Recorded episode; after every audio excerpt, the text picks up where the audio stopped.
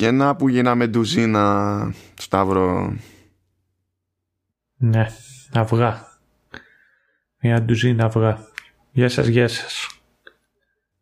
Δεν ξέρω αν ακούγεται, ελπίζω να ακούγεται βασικά. Υποτίθεται ότι κάναμε ολόκληρη μανούβρα για να δούμε τι κάνει μεγαλύτερη ζημιά τόσο καιρό στο, στον ήχο του Σταύρου και υποτίθεται ότι καταλήξαμε κάπου.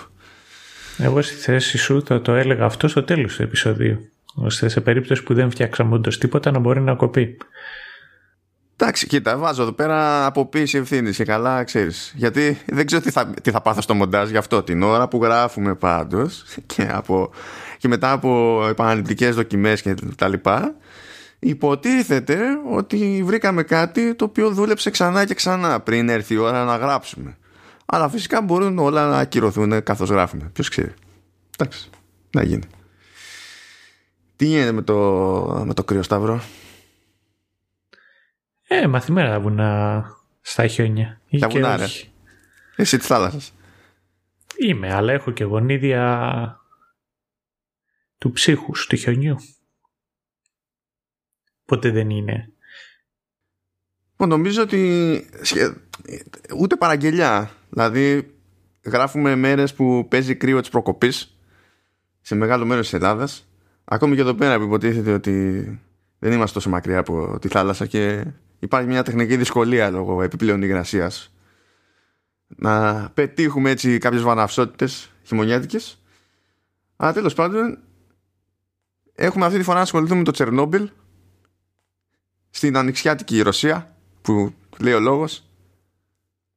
Κατά μία είναι ταιριάζει το, το, το κλίμα. Βέβαια ταιριάζει ακόμη περισσότερο πως προς τα γεγονότα δηλαδή γιατί στην τελική ό,τι έγινε στο Τσερνόμπιλ και ό,τι απασχολεί υποτίθεται τη τηλεοπτική σειρά του HBO που βγήκε το 2019 υποτίθεται ότι συνέβη Απρίλιο του 86 έτσι. Δεν το λες και καταστροφή και, και χειμώνα.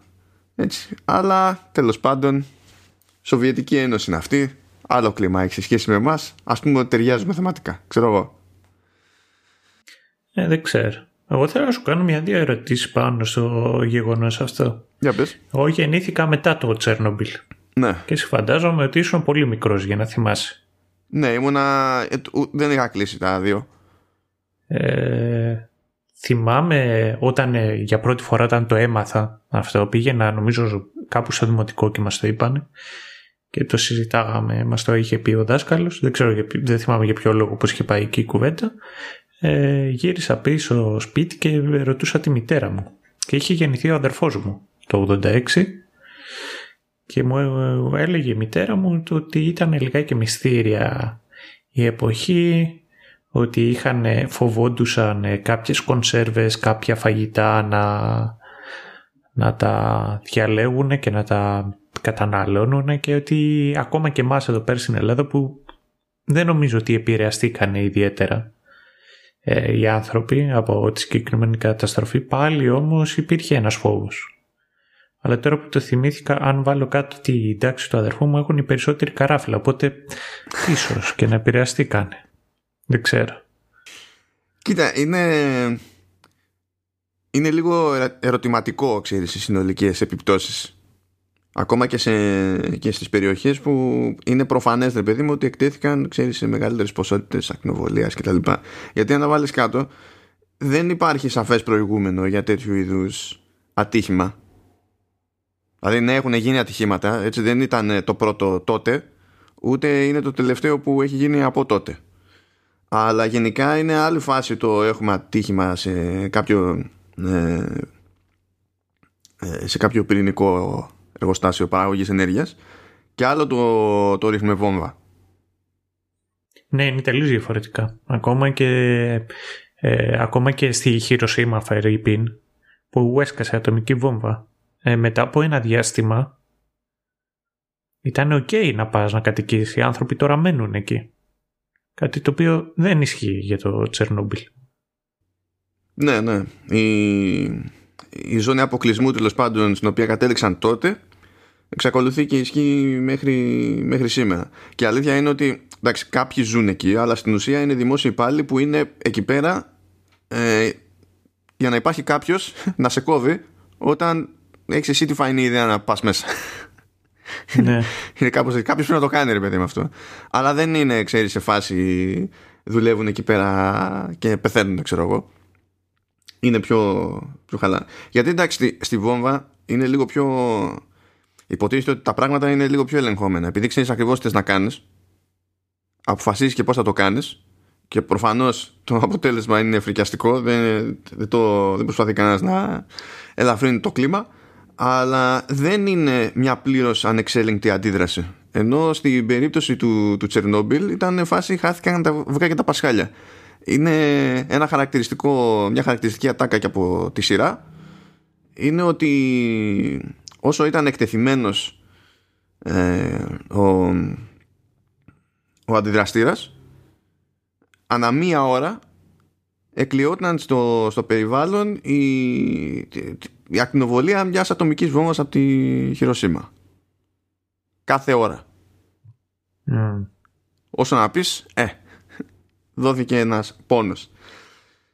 Τέλος πάντων, ε, ας μπούμε λίγο σε μια σειρά. Ε, σε αυτή την περίπτωση δεν έχουμε πολλαπλές σεζόν, διότι τέλος πάντων είναι κάτι με αρχή, μέση και τέλος. Μιλάμε για μια μίνι σειρά στην ουσία του, του HBO με πέντε μόλις επεισόδια, χοντρικά πορεία, ας τα πούμε έτσι. Βαφτίζεται περίπου ιστορικό δράμα. Αυτό σημαίνει ότι έτσι κι αλλιώς από τη στιγμή που έχει να κάνει με πραγματικά γεγονότα προσπαθεί να έχει ένα βαθμό πιστότητας. Χωρίς να, αυτό να σημαίνει βέβαια ότι δεν υπάρχουν αποκλήσεις. Υπάρχουν αποκλήσεις όχι λόγω αστοχίας. Κάποιες αποκλήσεις υπάρχουν συνειδητά ρε παιδί μου. Είτε ποιητική αδεία που λέμε επειδή θέλουν να πούνε κάτι συγκεκριμένο ή να δείξουν κάτι συγκεκριμένο για να βγει ένα νόημα έτσι όπως το έχουν φανταστεί ε, ή επειδή πολύ απλά δεν ήταν πρακτικό ξέρω εγώ κάτι ή χρειαζόντουσαν έναν συμβολισμό παραπάνω που δεν θα λειτουργούσε αλλιώς δεν θα έβγαινε αν μένανε απόλυτα πιστοί στα, στα γεγονότα Οπότε τώρα έχουμε να κάνουμε μια σειρά που διαφέρει από όλες τις υπόλοιπες που έχουμε καλύψει, διότι είναι η πρώτη με την οποία καταπιανόμαστε που στην ουσία έχει να κάνει με πραγματικά γεγονότα. Οπότε και η συζήτηση και, και τέλος πάντων η εντύπωση που έχουμε για τη σειρά αλλά και η συζήτηση γενικότερα αναγκαστικά θα έχει και έναν κάποιο έτσι πιο ιστορικό χαρακτήρα. Δεν έχω ιδέα που έχει νόημα να βάλουμε ξέρεις, κάποια προειδοποίηση για spoiler διότι τι, τι, τι spoiler. Δεν ξέρω. ε, γιατί ακόμα και το ατύχημα, ας πούμε, είναι γίνεται στο πρώτο επεισόδιο. Δηλαδή δεν είναι δείχνουμε τι γίνεται μέχρι να φτάσουμε στο τέλος και μετά πακετό με τον αντιδραστήρα. Είναι το, το, τα πρώτα πράγματα που συμβαίνουν. Οπότε δεν είμαστε πολύ σίγουροι πώς θα το κουμπαντάλουμε αυτό.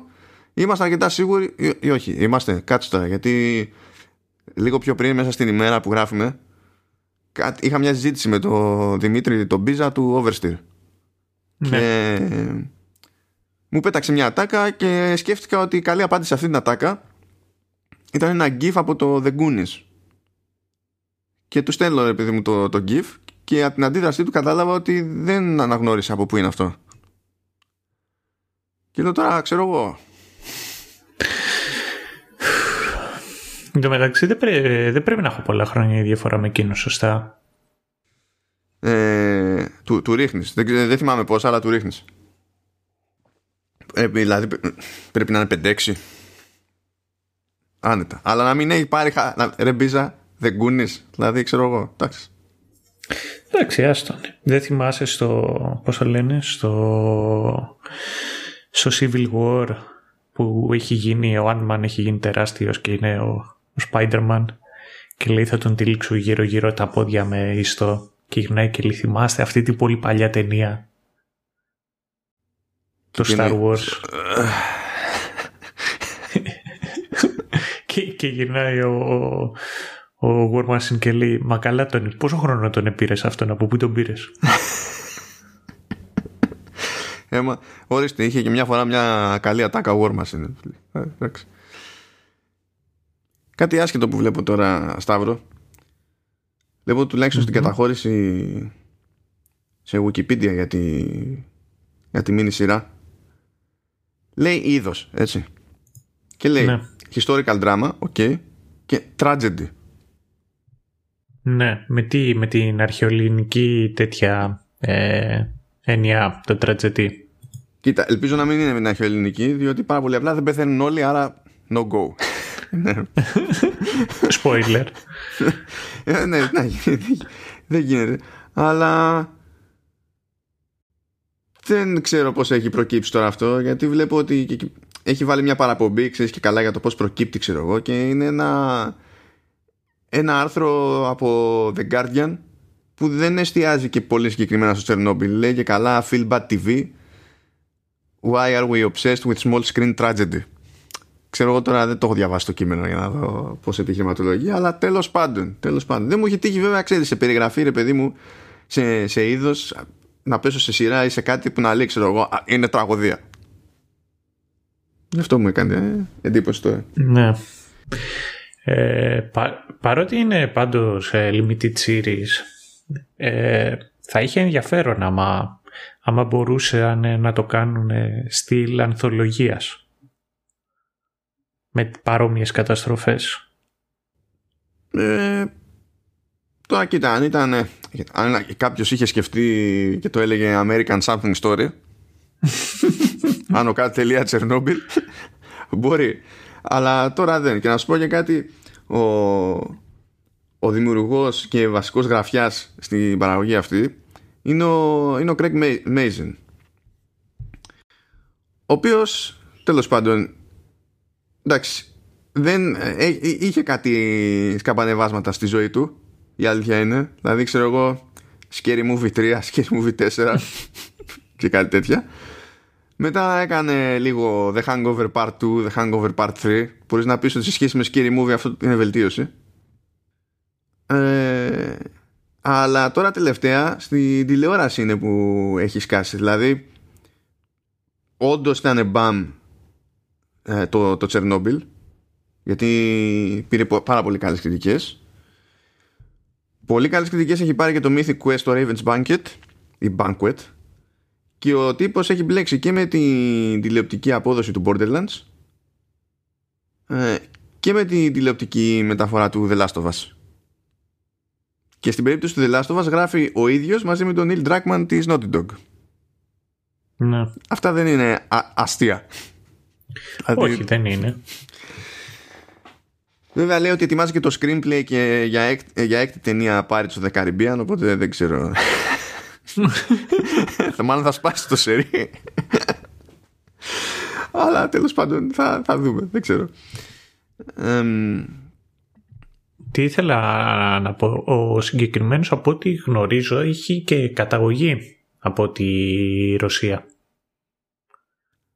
Οπότε μάλλον περισσότερο πρέπει να είναι πιο πολύ το πρωτότυπο τώρα. Δεν ξέρω πώς έχει μάθει να το λέει και ο ίδιος μεγαλώνοντας στην Αμερική, αλλά ίσως να είναι τότε μαζίν αντί για amazing. Ναι. Ε, Εβραίο, ε, ναι, Εβραίοι της Ρωσίας τέλος πάντων. Ήταν η προ, η, από εκεί κρατάει η σκούφια του. Οπότε ναι και εμένα μου φαίνεται μαζίν. Ε, επίσης ο τύπος είναι και podcaster. Εντάξει πλέον όλοι είναι όχι, όχι, αυτός είναι... Τον, εγώ τον έχω ξανακούσει. Ήταν ο host για το podcast του Watchmen. Και για το Chernobyl... Ναι, και για το Chernobyl υπάρχει dedicated ε, podcast που έβγαινε και ένα επεισόδιο μαζί με κάθε επεισόδιο της σειράς. Ναι, εντάξει, αυτό θεωρείται μέρος της πρόθεσης πλέον. Δηλαδή γίνονται αυτά. Επειδή το είπες αυτό, και από πιο πριν όμως είχε, είχε το Script Notes που ήταν εβδομαδιαίο podcast. Δεν ξέρω αν ισχύει. Αυτό πρέπει να το ψάξω άμα ισχύει ακόμα. Που ήταν εβδομαδιαίο podcast που είχε να κάνει με τη σεναριογραφία. Ναι, εντάξει. Αυτό, okay. αυτό δεν είναι ζήτημα πρόθεση. Αυτό είναι κάτι τέλος πάντων που έχει να προσφέρει κάτι συγκεκριμένο. Αποδέχομαι. Ε, για, το, για το αυθεντικό της υπόθεσης τα γυρίσματα της σειράς γίνανε κυρίως σε Λιθουανία και Ουκρανία παρότι υποτίθεται ότι εντάξει, οι τοποθεσίες δεν είναι ακριβώς ίδιες αλλά βόλευε διότι πήγε και βρήκε μια περίπου εγκαταλειμμένη και η τοποθεσία με την αρχιτεκτονική της εποχής και τα λοιπά οπότε μπορούσε να κάνει και τα γυρίσματα που ήθελε για το, για το Τσερνόμπιλ ως περιοχή. Οπότε μπορείς να πεις ότι το ύφος το κυνήγησε και το, και το πέτυχε. Αλλά πριν κάνουμε έτσι τη, τη βουτίτσα μας για πες μια γενική εντύπωση να πω και εγώ μια γενική εντύπωση μετά να πω μια περίεργη εντύπωση για το, για το το soundtrack το οποίο είναι ψυχασθένεια και μπορούμε ύστερα να βυθιστούμε στη συμφορά. Ναι. Mm. Μένα μου έχει αφήσει μια πολύ καλή εντύπωση το Τσερνομπίλ. Ήταν... Ε, την είδα καθυστερημένα, δεν την βγήκα. Δεν την είδα όταν βγήκε, την είδα έξι μήνες πιο μετά και την είδα μέσα σε μία μέρα. Δεν είναι πολύ μεγάλο κιόλας, το είδα μέσα σε μία μέρα. Και ήταν μια πολύ ωραία για μένα εμπειρία. Ήταν μια σειρά που την ευχαριστήθηκα και είναι και μια σειρά την οποία την προτείνω. Δεν είναι μια ελαφριά σειρά, είναι ψυχοπλακωτική. Ε, αλλά είναι μια πολύ ενδιαφέρουσα ιστορία θεωρώ. Ε, ναι, θα συμφωνήσω ειδικά για το ψυχοπλακωτικό. Δηλαδή, εγώ είχα, είχα πέσει τελείως από το πρώτο επεισόδιο. Και δεν το, δεν το περίμενα έτσι. Και συνέχισα, δηλαδή, εντάξει, κάπου άρχισα να, να ψηλοσυνηθίζω τη φάση στο τρίτο επεισόδιο, πιστεύω. Α, το, το, τα, τα πρώτα δύο και, και μια πολύ συγκεκριμένη σκηνή κιόλας ε, με, με διέλυσαν. Με διέλυσαν. Αλλά αυτά δυστυχώς, ευτυχώς δεν είναι αποτρεπτικοί παράγοντες στη δική μου την περίπτωση. Οπότε απλά συνέχισα casual ε, και μπορώ να πω ότι μου άρεσε πάρα πολύ και με έψε να μπω στη διαδικασία να ψαχτώ πιο συγκεκριμένα για το, για το περιστατικό οπότε έπεσα σε φοβερή λαγουδότρυπα online, σε wiki και τα πάντα ε, μέχρι που πέτυχα και μια πραγματική συνέντευξη ωραία του Ανατόλη Διάτλοφ που είναι ένας μηχανικός που ήταν εκεί στο, στο ατύχημα και υπάρχει και στη σειρά. Εντάξει δεν τον έχουν για πολύ αγαπησιάρη χαρακτήρα στη σειρά αλλά τέλος πάντων. Ε, και είχε δώσει μια συνέντευξη ένα χρόνο πριν πεθάνει στη δεκαετία του, του 90 δεν θυμάμαι τώρα ήταν 95 την έδωσε 96 πέθανε κάτι, κάτι γύρω που περιέγραφε τη φάση και από τη δική του σκοπιά και γενικά κάηκα από πολλή πληροφορία κάηκα το νομίζω ότι ένας τρόπος να καταλάβει κάποιος ότι κάηκα είναι ότι μου έχουν μείνει τελείως άσχετα πράγματα στο, στον εγκέφαλο, όπως το ιόδιο 131, που δεν υπάρχει καμία σοβαρή χρησιμότητα να το θυμάμαι αυτό. Το θυμάμαι. Πρόβλημα. Αλλά ναι, δεν είναι για όλε τις ώρες. Είναι πάρα πολύ καλή σειρά, ακόμη και με τις αποκλήσεις που έχει σε, σε γεγονότα. Είναι πάρα πάρα πολύ καλή. Δείτε τι, απλά φροντίστε να είστε σε φάση που δεν είναι ήδη όλα στραβά μέσα στη μέρα σας. Δεν το, σε εκείνη την περίπτωση δεν το προτείνω σε όλες. Εγώ εντάξει με μαζόχα ξέρω. Αλλά δεν είναι όλοι, οπότε κρατήστε το αυτό κατά νου. Το οποίο ταιριάζει βέβαια και με τη γενική εντύπωση που αφήνει το soundtrack. Όταν ξεκινάς να διαβάζεις λίγο ε, για το soundtrack που έχει γράψει κυρίως η Hildur Gudnadottir, ελπίζω να το λέω σωστά ε, και σου λέει ναι καλησπέρα είπα να χρησιμοποιήσω ως βάση για τις συνθέσεις ήχους από πραγματικό ε, πυρηνικό εργοστάσιο ε, υπάρχουν κάποια θέματα.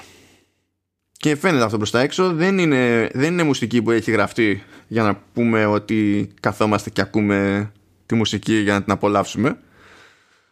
Και αυτό δεν, εννο, δεν σημαίνει δεν είναι ευχάριστη, διότι υπάρχει μουσική και μουσική που είναι για κατήφια και παρόλα αυτά μπορούμε να κάνουμε συνειδητή επιλογή για ένα έτσι κατεβαστικό ας το πούμε session και κατά μία έννοια να κερδίζουμε από αυτό ρε παιδί μου. Εδώ είναι πολύ περίεργη η φάση έχει μερι... Ε, ε, είναι λίγες συνθέσεις έχει δύο-τρεις που ξεχωρίζουν περισσότερο αλλά όπως και για τη σειρά έτσι και για το soundtrack θα πω ότι δεν είναι για ό,τι ώρα να είναι δηλαδή πρέπει να είναι πολύ συγκεκριμένη η φάση και πολύ συγκεκριμένη και συνειδητή επιλογή να πούμε θα ακούσω από αυτό το soundtrack. Ακόμα και ένα χοροδιακό που έχει που είναι από ε, από μια δημοτική χοροδία είναι το ένας σας πάλι ξέρει αν θα το πω σωστά ε, Βυσνά για Παμιάτ που είναι και τίτλος επεισοδίου εδώ μεταξύ. Είναι δεν, ε, σε χαλάει ρε παιδί μου. Είναι ωραίο πράγμα είναι σαν σύνθεση, σαν φάση. Ωραίο πράγμα, το εκτιμώ αλλά υπάρχει πρόβλημα υπάρχει πρόβλημα αυτό έχω να πω για τη μουσικούλα. Προφα... Προφανώς θα έχω τα, τα playlist σε Spotify και, και Apple Music στην περιγραφή του επεισοδίου. Οπότε ξέρω εγώ, αν είστε πάλι στο κατάλληλο κέφι, μπορείτε να κάνετε την απόπειρα. Για πες. Δεν ήταν. Ε, και, ε, εγώ δεν θα κάνω καν την προσπάθεια να πω Ισλανδικό όνομα. Πάντως η συγκεκριμένη συνθέτης δεν ήταν ε, η original η οποία ήταν ένα να γράψει μουσική για τη σειρά. Ήταν ε, ο Γιώχαν Γιώχανσον. Ναι, αυτό γενικά πέθανε λίγο, οπότε... Ναι, πέθανε λίγο. Πέθανε λίγο. Εντάξει, ο άνθρωπος αυτοκτόνησε, έτσι, για να το πούμε και στα σοβαρά. Ο οποίος είναι, ήταν... Ε, Δεν είναι, είναι σίγουρο ότι αυτοκτόνησε. Γιατί μήπως, μήπως ήταν ατύχημα. Α, ναι. Εγώ έχω μείνει στο ότι, ξέρεις, το consensus είναι ότι μιλάμε για αυτοκτονία βρέθηκε ξέρω εγώ κοκαίνη και, από κοκαίνη και επιπλοκή από αντιβιωτικά. Οπότε ναι, μπορεί να το έκανε επίτηδες, αλλά μπορεί να ήταν και ατύχημα, δεν ξέρω. Okay. Το σχεμανία με το Βιλενεύ, τέλος πάντων. Δούλευε πολύ μαζί με το Βιλενεύ. Φοβερός, φοβερός συνθέτης αυτός. Αυτό, δηλαδή το... Ε, μ' άρεσε πάρα πολύ η δουλειά του και ναι. Anyway, αν, αν, αν έγραφε αυτός εδώ, αν είχε προλάβει, ε, θα είχα ακόμη μεγαλύτερο πρόβλημα, ψυχολογικά δηλαδή. Γιατί ξέρω τι άτιμος είναι. Ήταν. Ναι. Ε, ορίστε, δεν μπορώ να το χωνέψω καν. Ήταν, τέλος πάντων. Στη, στη συνθέση του και πώς με βαράγανε. Αλλά anyway. Έστω, έστω ότι από εδώ και μετά μιλάμε ελεύθερα και παίζουν spoilers. Έστω. Δεν ξέρουμε τι σημαίνει αυτό σε αυτή την περίπτωση, αλλά έστω ότι. OK. Okay. Ναι, ναι, ναι. Ωραία. Λοιπόν, ξεκινάει ευχάριστα η σειρά. Ε, έχουμε τον Τζάρετ Χάρις στο, στο ρόλο του του Βαλέρη Λεγκάσοφ που είναι, ήταν υπαρκτός ε, χαρακτήρας, ήταν ο άνθρωπος ε, επιστήμονας τον βλέπουμε είναι μετά από, το, από την όλη ιστορία είναι, είναι στο σπίτι του. Καθίσατε σαφές ότι παρακολουθείτε από την KGB και στην ουσία λέει τη δική του, τη, από τη δική του σκοπιά την ιστορία και την ηχογραφεί σε κασέτες για να τη στείλει σε κάποιον κάπως. Και όταν ξεμπερδεύει ε, τον βλέπουμε και, και αυτοκτονεί. Το οποίο συνέβη ναι και, και με τις κασέτες ναι, ναι, ναι, όλο, όλο αυτό συνέβη. Όλο αυτό συνέβη. Είχε μια συνεργασία με δημοσιογράφο και τα λοιπά και όλο αυτό γινόταν για να καταφέρει να του δώσει κάπως την, την πληροφορία που ήθελε, γιατί ε, ήθελε, ε, ήθελε ακροβατικά. Όταν είναι κάτι και από το σπίτι σου, υπάρχει είναι μια δυσκολία χ. Ε, και από εκεί και πέρα στην ουσία ξεκινάει σε επίπεδο σειράς η διήγηση της όλης φάσης και στη σειρά παίζει σημαντικό ρόλο όπως έπαιξε και στην πραγματικότητα, αν και όχι μόνος του έτσι ο, ο Βαλέρη Λεγκάσοφ. Και όπως είπαμε πιο πριν, τα πράγματα πηγαίνουν στραβά από το πρώτο επεισόδιο, δηλαδή ξεκινάμε με την καταστροφή κανονικά και βλέπουμε τους πάντες, τουλάχιστον μέσα στο, στο εργοστάσιο, που είχε τέσσερις αντιδραστήρες και το ατύχημα αυτό έγινε στο, στον τέταρτο.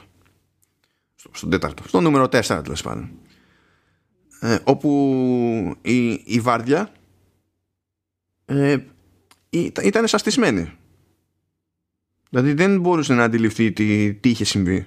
Δεν είχε εικόνα για το, για το τι είχε συμβεί. Και σε κάποιο βαθμό ε, ήταν και σε, και σε άρνηση. Που αυτό νομίζω φαίνεται περισσότερο στην περίπτωση του Ανατόλη Διάτλοφ, ο οποίος είναι, ξέρεις, όποιος του λέγε ότι κάτι έχει πάει όντως στραβά και έχουμε πρόβλημα και έχει σκάσει ο αντιδραστήρας και λέει όχι, όχι, δεν γίνεται. Μην, είστε ζώα. Πηγαίνετε και δείτε, ξέρω εγώ, κάντε, δείχτε και, και ό,τι να είναι. Ε, και νομίζω ότι από εκεί για μένα ξεκίνησε ο τρόμος. Ξέρεις, του στυλ συμβαίνει κάτι τέτοιο. Ε, και σε μεγάλο βαθμό αυτό που παθαίνεις εκείνη την ώρα, αυτό που συμβαίνει, αυτό που κάνει τη μεγαλύτερη ζημιά είναι κάτι, είναι κάτι αόρατο. Και συνδέεται με το ότι δεν μπορούσαν να συλλάβουν τι είχε πάει στραβά, ούτε καν τι είχε γίνει ώστε να αναρωτηθούν μετά τι οδήγησε σε αυτό που έγινε που απλά η κατάσταση χειροτέρευε καθώς ε, όλοι ήταν ε, κατά μία έννοια στον πάγο. Ας το πούμε έτσι. Φυσικά είναι ξεκάθαρο ότι τέλος πάντων κάτι έχει γίνει βέβαια. Οπότε μπλέκει η τοπική πολιτική ηγεσία για να ενημερωθούν να δουν τι, τι έχει γίνει. Ε, ούτε η τοπική ηγεσία του, του κόμματος είναι σε φάση που δέχεται ότι έχει γίνει κάτι τόσο συγκλονιστικό ούτε αυτοί μπορούν να το συλλάβουν διότι αυτό είναι, είναι μια θεματική που παίζει σε όλη τη, τη σειρά και έπαιζε και στην πραγματικότητα. Υποτίθεται ότι η Σοβιετική Ένωση χρησιμοποιούσε ένα συγκεκριμένο τύπο αντιδραστήρα που η που κατά κοινή επιστημονική αποδοχή τότε ε, ήταν φυσικώς αδύνατο να εκραγεί. Οπότε είχες να κάνεις και με ανθρώπους που τους έλεγες ότι συνέβη κάτι το οποίο υποτίθεται ότι σύμφωνα με τη δική τους επιστημονική αντίληψη ήταν αδύνατο. Οπότε σε θεωρούσαν παρανοϊκό. Και ναι. Χαριτωμένο γενικά όλο αυτό. Και βλέπουμε, δηλαδή, όπως είπα Σταύρο, αυτό που με τρέλανε εμένα στο πρώτο επεισόδιο είναι το, το τι έχει συμβεί και η συγκριτική άγνοια για το τι έχει συμβεί. Δεν είναι έπεσε βόμβα, δεν είναι δεχτήκαμε επίθεση, δεν είναι κάτι έκανε μπαμ και είναι φωσφανάρι ότι έκανε μπαμ. Ε, παθαίνουμε ζημιά όλοι και δεν έχουμε ιδέα. Είναι κάτι που δεν βλέπουμε. Είναι μια καθόλου αόρατη απειλή ας πούμε. Ναι. Κοίταξε, όντως αυτό ισχύει. Εγώ νομίζω θα είναι καλύτερο να πιάσουμε τώρα αυτή την κουβέντα και από τη γνώμη μου πάνω σε αυτό είναι το ότι για όρατη απειλή, όχι η Star Wars, αλλά...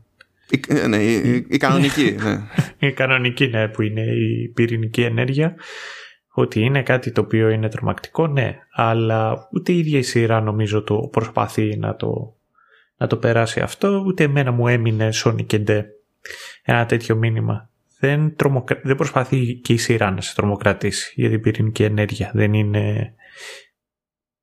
Δεν, δεν, νομίζω ότι προσπαθεί να το κάνει. Παρ' όλα αυτά σου δείχνει τους κινδύνους. Ε, και η αλήθεια είναι ότι σε κάτι τέτοιες φάσεις εγώ πολλές φορές σκέφτομαι το αεροπλάνο που λες ότι που πολλοί άνθρωποι είναι αυτοί οι οποίοι φοβούνται το αεροπλάνο. Το αυτοκίνητο δεν το φοβούνται. Το καράβι δεν το φοβούνται και φοβούνται το αεροπλάνο. Και σου λένε ότι είναι βάσει στατιστικών το πιο ασφαλές μέσο. Το αεροπλάνο. Το ίδιο ισχύει και για την πυρηνική ενέργεια. Ως ένα σημείο. Τέλος πάντων, πάμε, θα φεύγουμε από εκεί. Πάμε στα άλλα. Ε... Α, μια σημείωση μόνο. Ε, και εγώ έτσι όπως το είπα, το είπα για το τι συνέβη, έτσι. Όχι ναι, ναι, ναι, ναι, ναι. ως snap, ξέρω εγώ, για την πυρηνική ενέργεια. Γιατί η αλήθεια είναι ότι ψάχνοντας, ε, έπεσα και εγώ στην ίδια πληροφορία ότι στατιστικά, αν το δούμε, η, η πυρηνική ενέργεια δεν. Πώς να σου πω. Δεν έχει το ανθρώπινο κόστος που έχουν άλλα είδη. Δηλαδή, η φάση, ξέρω εγώ, με το. Ε, Ξέχασα τώρα το τέτοιο σκάλος στο μυαλό μου. Με το κάρβουνο. Ναι, ναι. ναι είναι, είναι πολύ χειρότερη ας πούμε. Είναι πολύ χειρότερη. Αριθμητικά. Έχει, στο, έχει ειδικά και τα εργοστάσια τα οποία καίνε λιγνίτη όπως είναι της Μεγαλούπολης και ε, της Λεμαΐδα. Θερίζει. Θερίζουν οι ασθένειες ιδιαίτερα παλαιότερα. Δεν είναι, δεν είναι ότι το ένα είναι χειρότερο από το άλλο. Τέλος πάντων, επειδή είπα και πιο πριν ότι θα είχε ενδιαφέρον το, το HBO το να, να ασχολιόταν και να έκανε σύρες βάση ανάλογων καταστροφών. Το ενδιαφέρον με το Τσέρνομπιλ δεν είναι τόσο η καταστροφή ίδια, αλλά είναι το πώς έγινε αυτή η καταστροφή στο, στη, στο Σοβιετικό κράτος. Και ποια ήταν η αντίδραση αυτού του κράτους και το, το πώς διαχειρίστηκε την όλη κατάσταση. Η όλη φάση εντωμεταξύ με αυτούς οι οποίοι εργαζόντουσαν εκεί. Δεν θυμάμαι τώρα πιο συγκεκριμένα, αλλά κάποιος από αυτούς οι οποίοι βρισκόντουσαν μέσα στο κέντρο ελέγχου ήταν και πολύ μικρής σε ηλικία και η εκπαίδευσή τους είχε να κάνει, πήραν ξέρω εγώ πτυχίο μέσω αλληλογραφίας. Ναι, βασικά ένα από τα, μία από τις λεπτομέρειες που που περιέπλεξαν την κατάσταση είναι ότι ε, όλο αυτό ξεκίνησε με μια δοκιμή που ήταν να γίνει. Που ήταν ε, ένας τύπος δοκιμής, ένα πείραμα που δεν συνέβαινε πρώτη φορά σε τέτοιου είδους αντιδραστήρα. Ε, αλλά για γραφειοκρατικούς λόγους αναβλήθηκε και το ανέλαβε η, η βραδινή βάρδια. Ενώ υποτίθεται ότι η ημερήσια, η πρωινή βάρδια είναι, είχε πιο έμπειρους ε, φυσικούς και μηχανικούς και, και τα λοιπά. Ε, και γενικά επειδή αυτό το πείραμα βασίζεται σε μια διαδικασία που έχει μια κάποια διάρκεια και στην προετοιμασία της και τα λοιπά για να φτάσει ο αντιδραστήρας σε κάποιες συνθήκες συγκεκριμένες ώστε και τα... όταν έγινε η αναβολή δεν υπήρχε πισωγύρισμα του στυλ «Α, εντάξει, θα ξαναβάλουμε τον αντιδραστήρα να λειτουργεί όπως λειτουργούσε κανονικά και μετά θα ξεκινήσουμε πάλι από το μηδέν». Ήταν σαν να έγινε τρενάρισμα στο σημείο που είχαν μείνει. Και αυτό ήταν, αυτός ήταν ένας από τους παράγοντες ας πούμε, που δημιούργησε τις συνθήκες που οδήγησαν τελικά στο, στην έκρηξη και το ατύχημα. Γενικά να πω ότι η σειρά κάνει πολύ καλή δουλειά στο να το εξηγήσει όλο αυτό.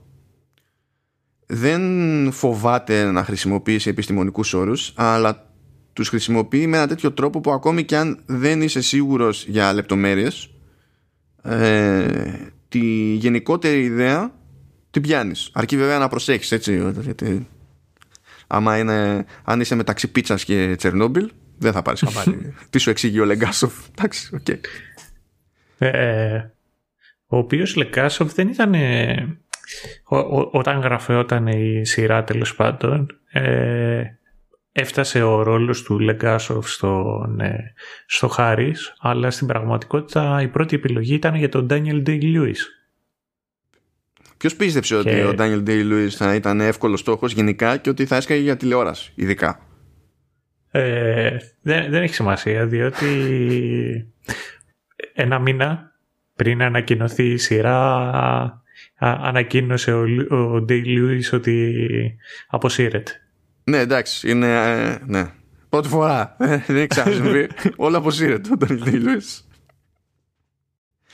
Μέχρι να ξεαποσυρθεί. Τώρα ε, έχει και όλο σε ενδιαφέρον και ο Διάτλοφ. Με το υπέροχο του το μουστάκι. Ναι. Αυτός ο τύπος. Ο οποίος ήταν και ο υπεύθυνος.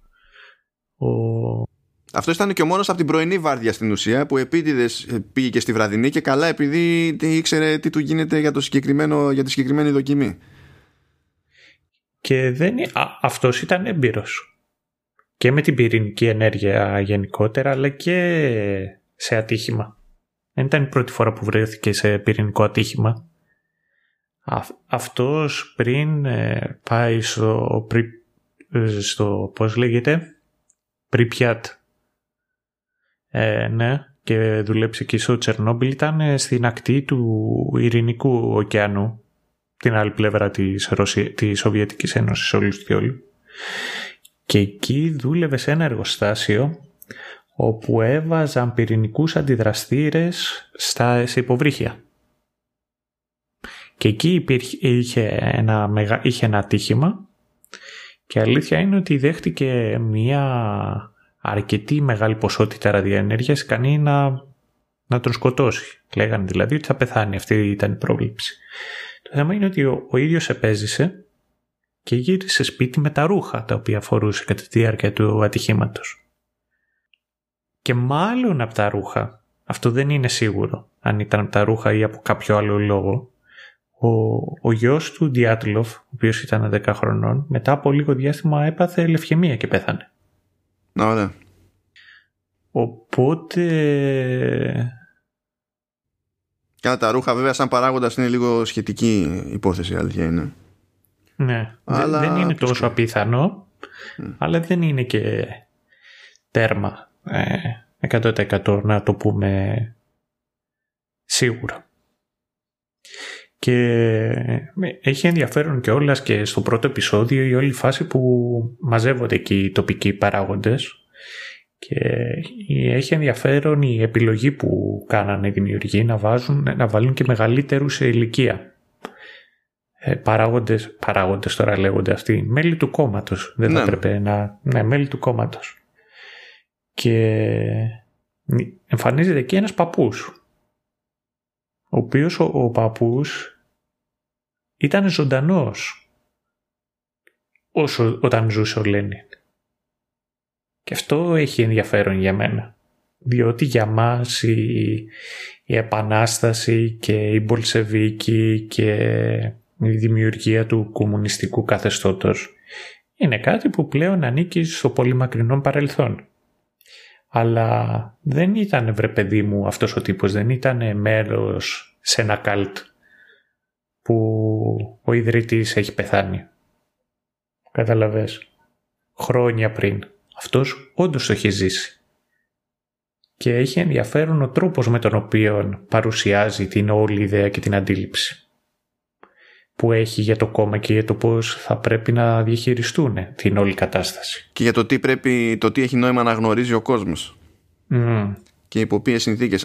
Αυτή είναι στην ουσία η κεντρική θεματική της σειράς. Δηλαδή, νομίζω το έχει πει και ο Μέιζιν ότι. Ε, καλά, στο, γενικά στο δείχνει και πιο μέσα στα μούτρα, ξέρω εγώ, προς το, το τέλος. Αλλά ότι το ζήτημα της σειράς γενικότερα ήταν ε, ε, να δείξει το τι ρόλο παίζει όχι τόσο η κεφαλιά όσο, όσο το ψέμα. Και το τι κόστος μπορεί να έχει το ψέμα. Αλλά θα φτάσουμε, θα φτάσουμε εκεί πέρα. Ναι ναι. Ναι αυτό. Γενικότερα η, η σειρά και η, η, καταστροφή η πραγματική ιστορία με, του Τσερνόμπιλ έχει να κάνει με την αποτυχία αυτών των ανθρώπων των οποίων τώρα η, τι, να, τι να πω ο φόβος η η πίστη σε ένα σε μια κυβέρνηση τέλος πάντων, σε ένα σύστημα το οποίο κατέρε, ουσιαστικά τους, ε, τους χάλασε και τη δικιά τους πηξίδα. Τη δικιά τους πηξίδα της ηθικής και της λογικής. Ναι, εντάξει, είναι το κλασικό ότι νομίζουμε ότι όλα λύνονται με PR.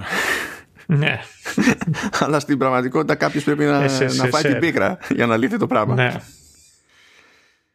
Αλλά ναι, μιλάμε τώρα και για εποχή έτσι που έτρεχε ακόμα ψυχρός πόλεμος και τα λοιπά. Οι, οι εντυπώσεις ήταν πολύ σημαντική υπόθεση σε διεθνές, παρά... σε διεθνές επίπεδο και εκεί. Και, οπότε αυτά, αυτά τα κολλήματα πηγαίνουν πακέτο με, με κάποιες παθογένειες, ας το πούμε έτσι. Ε, και αλήθεια είναι, έτσι περνάμε ωραία στο, στο επόμενο βήμα. Η αλήθεια είναι ότι ε, για το πρώτο διάστημα μετά από το ατύχημα ε, η Σοβιετική Ένωση δεν είχε ενημερώσει κανέναν. Κανέναν δηλαδή καμία άλλη χώρα. Ακόμα και όταν είχαν προλάβει να πάρουν χαμπάρι ότι η διαρροή ενέργειας ήταν τόση που προφανώς δεν επηρεάζεται μόνο η Σοβιετική Ένωση. Ε, σχετικά σύντομα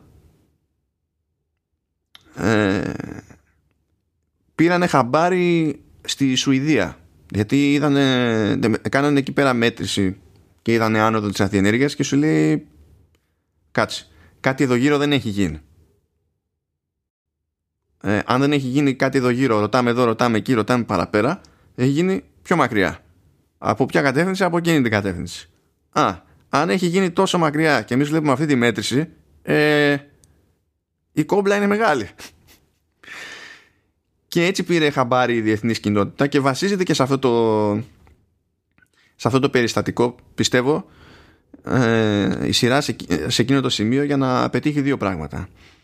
Ε, μία για να δείξει τέλος πάντων ότι κάτι ανάλογο έγινε και εντός της Σοβιετικής Ένωσης ε, διότι κάπως έτσι το πήρανε χαμπάρι στο Μίνσκ της νυν Ουκρανίας ε, και με αφορμή αυτό ε, γνωρίζουμε και το ρόλο της Emily Watson ε, που παίζει ε, τη, την πυρηνικό φυσικό Γιουλάνα Χόμιουκ. Από Ουκρανία πάλι υποτίθεται. Ε, και εδώ έχουμε να κάνουμε με ένα ρόλο με ένα χαρακτήρα ο οποίος στην πραγματικότητα δεν υφίσταται. Ε, και έχει, έχει ενδιαφέρον το σχετικό η σχετική εξήγηση ε, ήταν συνειδητή επιλογή να δημιουργηθεί ε, ο συγκεκριμένος χαρακτήρας ε, διότι κατά τον Μέιζιν είχε νόημα να φανεί και η συνεισφορά των γυναικών στην επιστημονική κοινότητα. Τώρα αυτό μπορεί να κάνει κάποιος να τσινάνε στο πρώτο άκουσμα αλλά δεν είναι μια επιλογή που έχει γίνει απλά επειδή κάποιος ήθελε να βγάλει αυτό το πράγμα προς τα έξω. Υποτίθεται ότι η Χόμιουκ συμβολίζει όντως ναι, γυναίκες επιστήμονες που συνεισέφεραν αλλά δεν ήταν στο, στο προσκήνιο. Και όταν λέμε ότι όντως συνεισέφεραν δεν μιλάμε για μια και δυο. Ε, δηλαδή υπάρχει και φωτογραφικό υλικό ας πούμε άμα ψάξεις κανένας και τέτοια από σχετικές ε, συνεδριάσεις στις οποίες ήταν και ο Λεγκάσοφ και δηλαδή οι υπόλοιποι που είναι οι main characters εδώ. Ε, και ταιριάζει κιόλας και το ότι υπήρχαν τόσες γυναίκες σε, ε, στο επιστημονικό πεδίο στη Σοβιετική Ένωση ταιριάζει και με μια απλή πραγματικότητα που δεν μπορούσε να γνωρίσει ούτε η Σοβιετική Ένωση ούτε η ιδεολογική αγκύλωση ε, προηγούμενο κι αν είχε διότι μιλάμε για ένα κράτος που είχε τέτοιες απώλειες στο δεύτερο παγκόσμιο που στην ουσία είχε ξεμείνει. Δηλαδή δεν, ε, οι, οι άνδρες το, του κράτους δεν ήταν αρκετοί καν για να στελεχωθούν.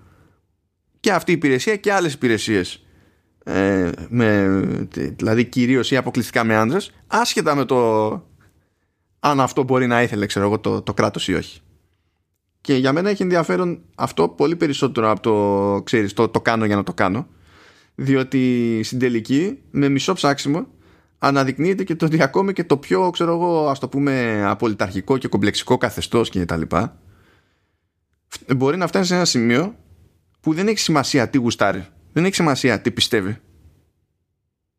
Απλά δεν λειτουργεί αυτό που γουστάρει και πιστεύει. Και ή το δέχεται και πράττει αναλόγως ή δεν το δέχεται και διαλύεται μια αρχιτέρα.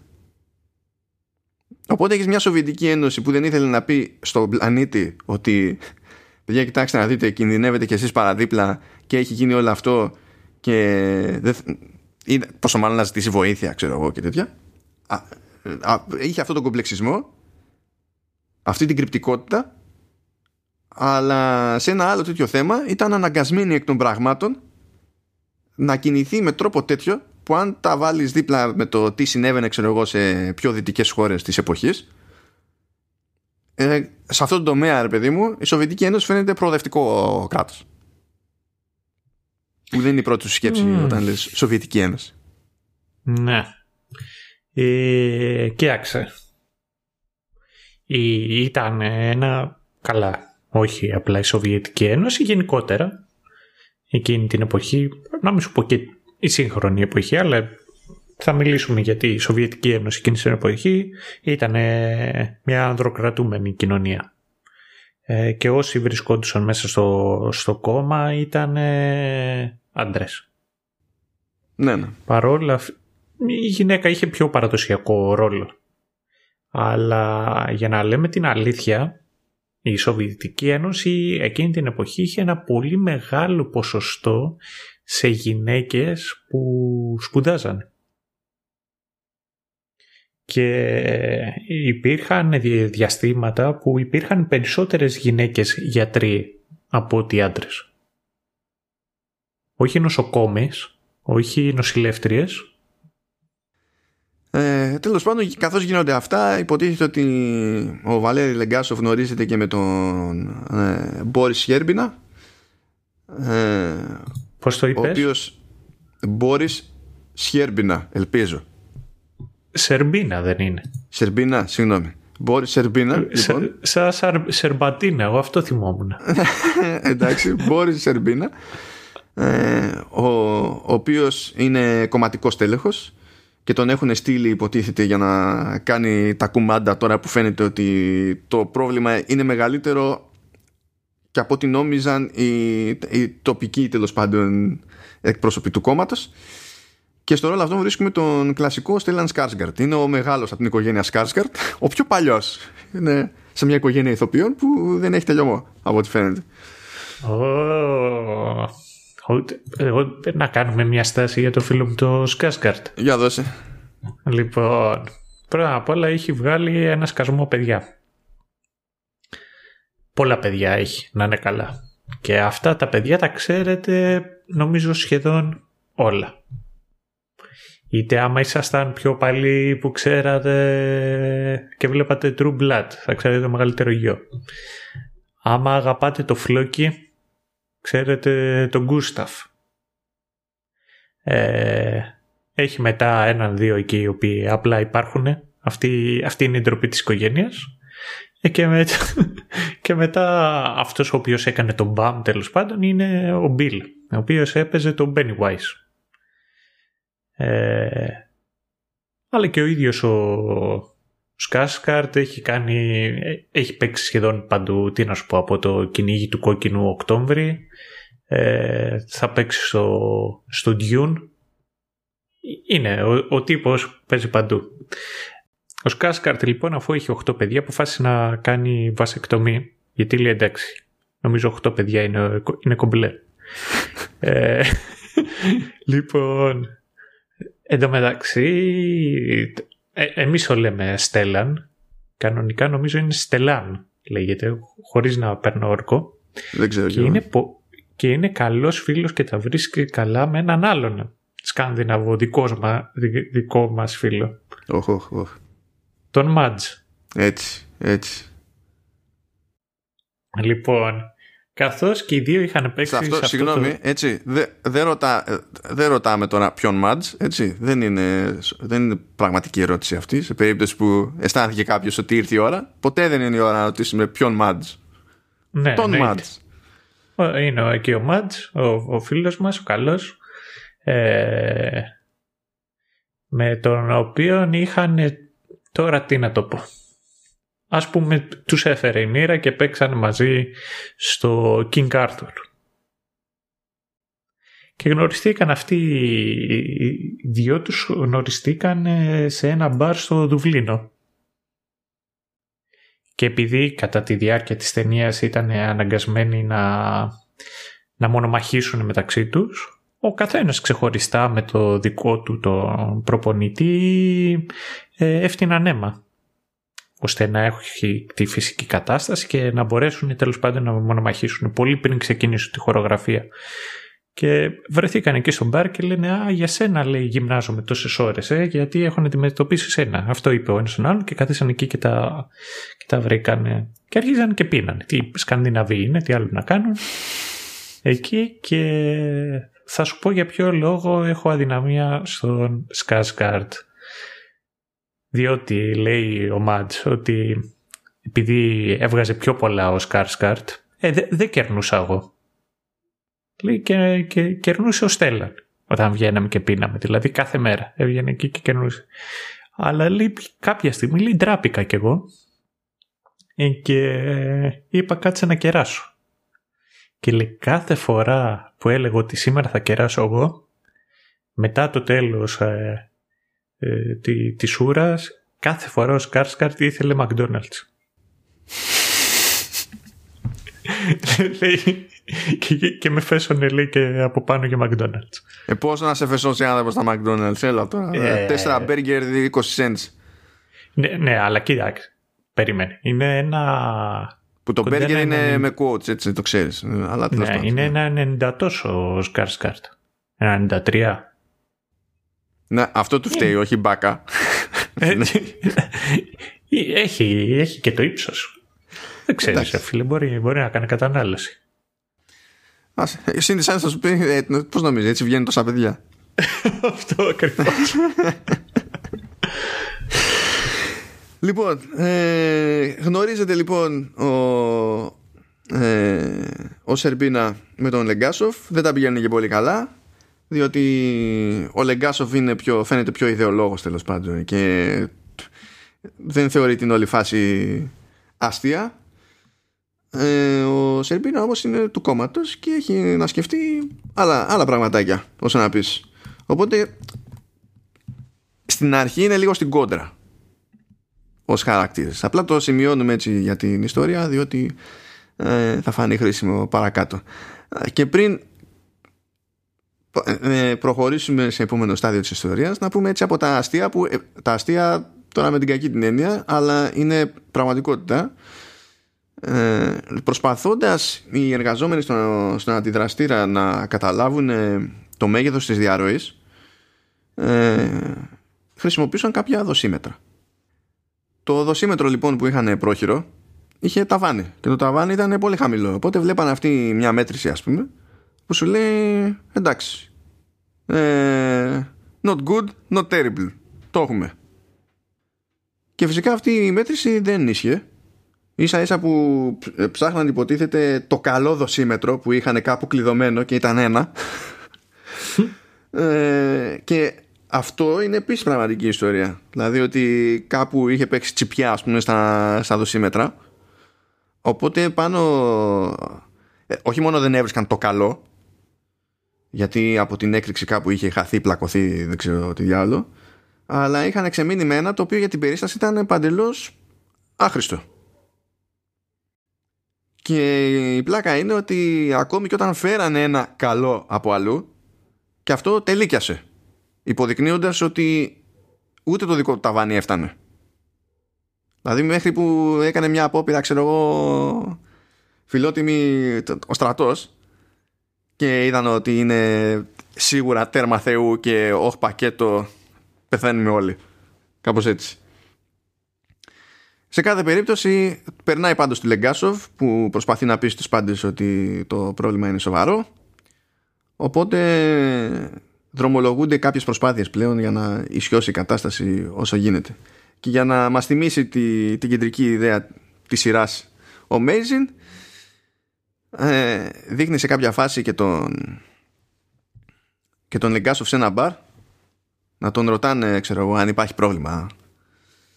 Ε, κάποιος λόγος ανησυχίας και τα λοιπά τον ρωτάνε πολίτες έτσι. Μια κοπέλα νομίζω από ένα ζευγάρι και λέει, λέει όχι δεν υπάρχει γιατί πρέπει και αυτός να παίξει το ρόλο ε.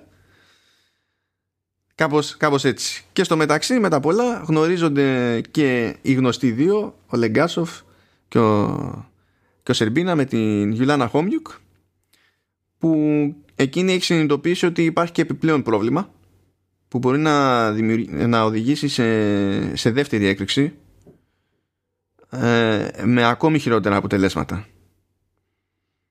Και όντως έχει δίκιο, το δέχονται δηλαδή οι, οι υπόλοιποι δύο και ανακοινώνεται το συγκλονιστικό αυτό μαντάτο στον, στον Κορπατσέφ και not funny γενικά.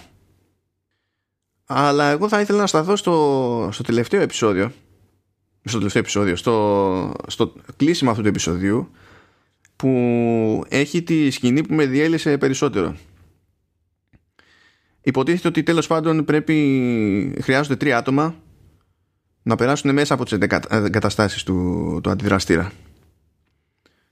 Και ψάχνουν ε, ε, εθελοντές με τα δεδομένα που έχουν σε εκείνο το, το στάδιο οι αρχές θεωρούν αυτονόητο ότι οι άνθρωποι αυτοί θα πεθάνουν μέσα σε μια εβδομάδα. Ε, αρχίζουν και τάζουν λοιπόν πράγματα. Λέει ότι θα παίρνετε λέει ε, επίδομα 400, 400 ρούβλια το χρόνο. Πολύ χρήσιμο κίνητρο όταν το λες σε κάποιον που θα πεθάνει σε μια εβδομάδα σύμφωνα με τη δική σου αντίληψη ε, και πως οι υπόλοιποι που δουλεύουν στους αντιδραστήρες 1 και 2 θα πάρουν, ε, θα πάρουν προαγωγή και τα λοιπά. που πετάγεται εκεί πέρα ένας από τους εργαζόμενους και λέει ε, ωραία ξέρω εγώ έχουμε το θέμα που έχουμε στο 4 οι 1 και 2 γιατί λειτουργούν ακόμη; Τους στείλει ξέρεις έχει σκάσει ο ένας. Γιατί, γιατί δεν έχουμε κλείσει τους άλλους για πάνω ενδεχόμενο και τέλος πάντων βρίσκονται τρία άτομα και εκεί μπαίνουν και μπαίνουν, περνάνε μέσα από τέλος πάντων βάζουν κάτι, κάτι στολές που γνωρίζουν όλοι μαζί παρέα ότι απλά κόβουν κάτι. Δεν είναι ότι τους προστατεύουν όντως. περνάνε μέσα από νερά που είναι ήδη τέλος πάντων μολυσμένα. Ε, δεν έχουν τρόπο να επικοινωνήσουν είναι με μάσκες και τα λοιπά δεν μπορούν να μιλήσουν δεν υπάρχει ο εξοπλισμός για να το κάνουν αυτό το πράγμα. Τη βγάζουν με νοήματα. Ακούμε τις ανάσες σε εκείνη τη σκηνή καθώς ψάχνονται να βρουν το, το δρόμο τους και πλησιάζουν σιγά σιγά για να δουν μόνο έχουν φακούς στο χέρι έτσι και πλησιάζουν σιγά σιγά προς μέρος των εγκαταστάσεων όπου η διαρροή είναι μεγαλύτερη η συγκέντρωση αδιενέργειας είναι υψηλότερη και αυτό επηρεάζει τα, τα ηλεκτρικά άρα τους φακούς και σιγά σιγά αχρηστεύονται οι φακοί και μένουν στο σκοτάδι και ακούμε μόνο τις, ε, τις ανάσες που γίνονται πιο γρήγορες πιο απότομες πιο, πιο αγχωτικές ας το πούμε κάπως έτσι. Ακούμε το θόρυβο που κάνουν καθώς κινούνται στο νερό και το επεισόδιο κλείνει στα σκοτάδια. Για μένα αυτά είναι η αγαπημένη μου σκηνή σε όλη τη σειρά. Εννοείται ότι αισθάνθηκα απέσια αλλά ήταν η αγαπημένη μου σκηνή. Ισχύει δύο facts θα πω για αυτά τα οποία είπες. Το πρώτο είναι το ότι δεν ε, έκλεισε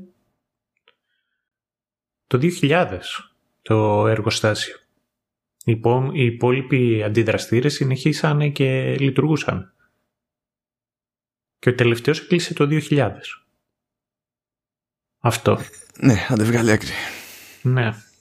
Επίσης, ε,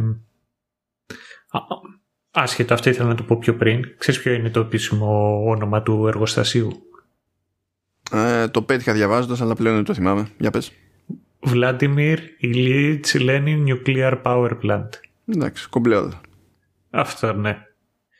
Ε, τώρα οι συγκεκριμένοι τρεις ζήσανε. Ναι, η αλήθεια είναι ότι, στη... το, ότι, το ότι ζήσανε όντως και πέθανε ο ένας από αυτούς το 2005, δηλαδή χρόνια μετά, από καρδιά. Ναι. Αν και σε αυτές τις περιπτώσεις είναι λίγο ασαφές, ξέρεις, το αν η καρδιοπάθεια συνδέεται με την έκθεση ναι, ναι. ή όχι. Α, Γιατί αυτό μπορεί παίζει και αυτό. Ισχύει γενικότερα διότι το 88 η Σοβιετική Ένωση πέρασε ένα νόμο που απέτρεπε στους γιατρούς να δηλώσουν σαν αιτία θανάτου την τη μόλυνση από ραδιενέργεια. Ε, ε, φίλε, ή κάνουμε PR ή δεν κάνουμε. Τι την έχουμε την ΚΑΚΕΜΠΕ, τώρα απλά κάνεις. Αυτό. Τώρα η συγκεκριμένη σκηνή είναι σίγουρα η καλύτερη. Μέσα, θα συμφωνήσω αυτό είναι πολύ δυνατή σκηνή. Η καλύτερη. Όχι. Την βάζω μαζί με μια άλλη που είναι σε, σε, σε επόμενο επεισόδιο. Είναι κάθισα και εγώ τέλος πάντων και είδα τα πραγματικά γεγονότα, διάβασα το τι έγινε και ήταν, ε, σου έλεγε, ε, είπε ένας από αυτούς τους ανθρώπους ο οποίος κατέβηκε εκεί κάτω, σχολίασε και αυτό το οποίο είπε ήταν το εξής. Το ότι κάποια στιγμή περάσανε από κάπου που είδαν ένα πολύ δυνατό φως που σημαίνει ότι είτε συνεχίζονταν και υπήρχε φωτιά εκεί σε αυτό το σημείο είτε υπήρχε όντως ε, βλάβη ή κάπου που κάπου τέλος πάντων υπήρχε leak, πώς το λέμε στα ελληνικά. Διαρροή. Ναι, διαρροή. Που το κάνει ακόμα αυτό πιο τρομακτικό. Ε, και όντως τους είχαν σβήσει τα φώτα και, και ήταν πολύ δύσκολο να η πορεία τους εκεί κάτω. Και αυτό το οποίο σου δείχνει αυτή η σκηνή και, και μετά συνεχίζει και το βλέπεις πιο μετά είναι, είναι η γενναιότητα των ανθρώπων αυτών. οι οποίοι συμμετείχαν. Ναι, βέβαια. Γιατί, γιατί σχολιάζουμε για την κυβέρνηση, για τη Σοβιετική Ένωση και για την κυβέρνηση. Ε, το, το μεγαλύτερο φερρυπίν, όταν δίνουν λόγο προς τα πάνω. Γιατί ουσιαστικά το τι γινόταν. Ήταν κάποιος ο οποίος η δουλειά του ήταν να κάνει έναν έλεγχο.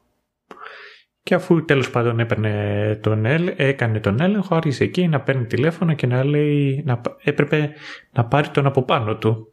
Και από πάνω του τον παραπάνω και από πάνω στο παραπάνω μέχρι να φτάσει τέλος πάντων στην κορυφή η, η πληροφορία. Ε, οπότε ένα από τα μεγάλα προβλήματα τα οποία είχαν αυτοί ως επιτοπλίστων όταν έγινε η πρώτη εκτίμηση για, για την καταστροφή ήταν ότι εντάξει ψηλό, ψηλό ανλάκι που έγινε αυτή η έκρηξη, αλλά είμαστε κομπλέ.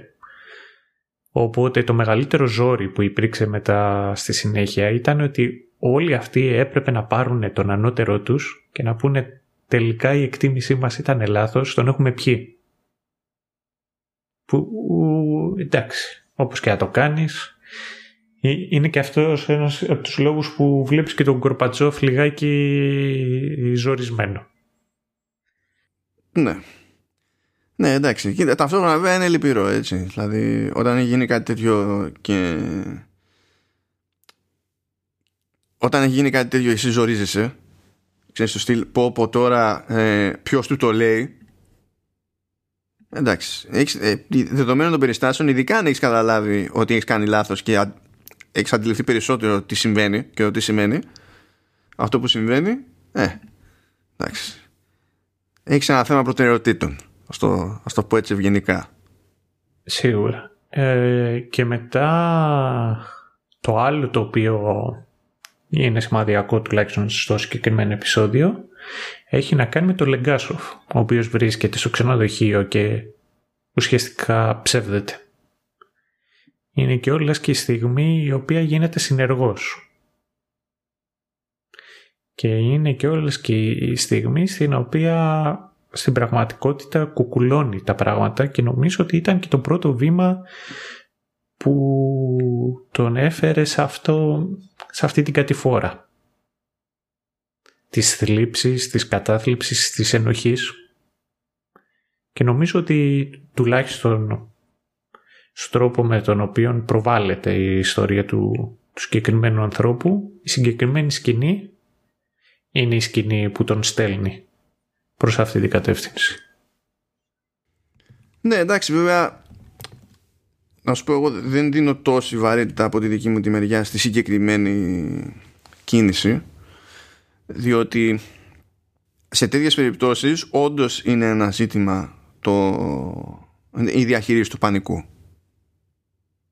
Είναι ένα, ένα πραγματικό ζήτημα που πρέπει να συνυπολογίσεις. Ε, και ναι μεν σε ένα μεμονωμένο άτομο που το ρωτάει λέει ψέματα φορά παρτίδα. Και ένα πρακτικά ρε παιδί μου απαίσιο ψέμα OK. Okay, αλλά ξέρεις ότι ταυτόχρονα ωρύεται διότι ο αποκλεισμός της περιοχής ούτε προχωράει αρκετά γρήγορα ούτε, ούτε είναι αρκετά ευρύς. Δηλαδή εκεί που μπορεί να κάνει τη διαφορά πηγαίνοντας κόντρα ή εκεί που φαντάζεται ότι μπορεί να κάνει διαφορά πηγαίνοντας κόντρα πηγαίνει κόντρα το να έλεγες σε εκείνη την κοπέλα ακριβώς τι έχει παιχτεί ε, τι διαφορά θα είχε για το, για το σύνολο; Είναι λίγο περίεργο. Σίγουρα. Αλλά είναι και όλες και η πρώτη στιγμή που τον βλέπεις στο Λαγκάσοφ. Ναι, εντάξει, ότι ζορίζεται, ζορίζεται, ναι.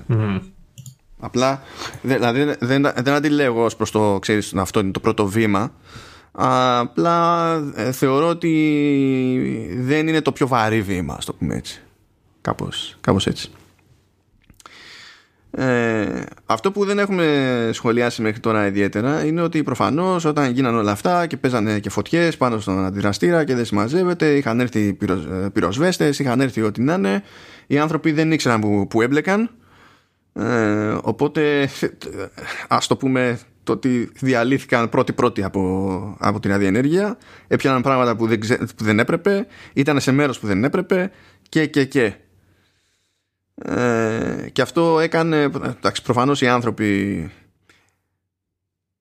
πήγαν αδιάβαστοι και εστιάζει γενικά η σειρά σε ένα συγκεκριμένο ε, πυροσβέστη που και εκείνος είναι, είναι υπαρκτό πρόσωπο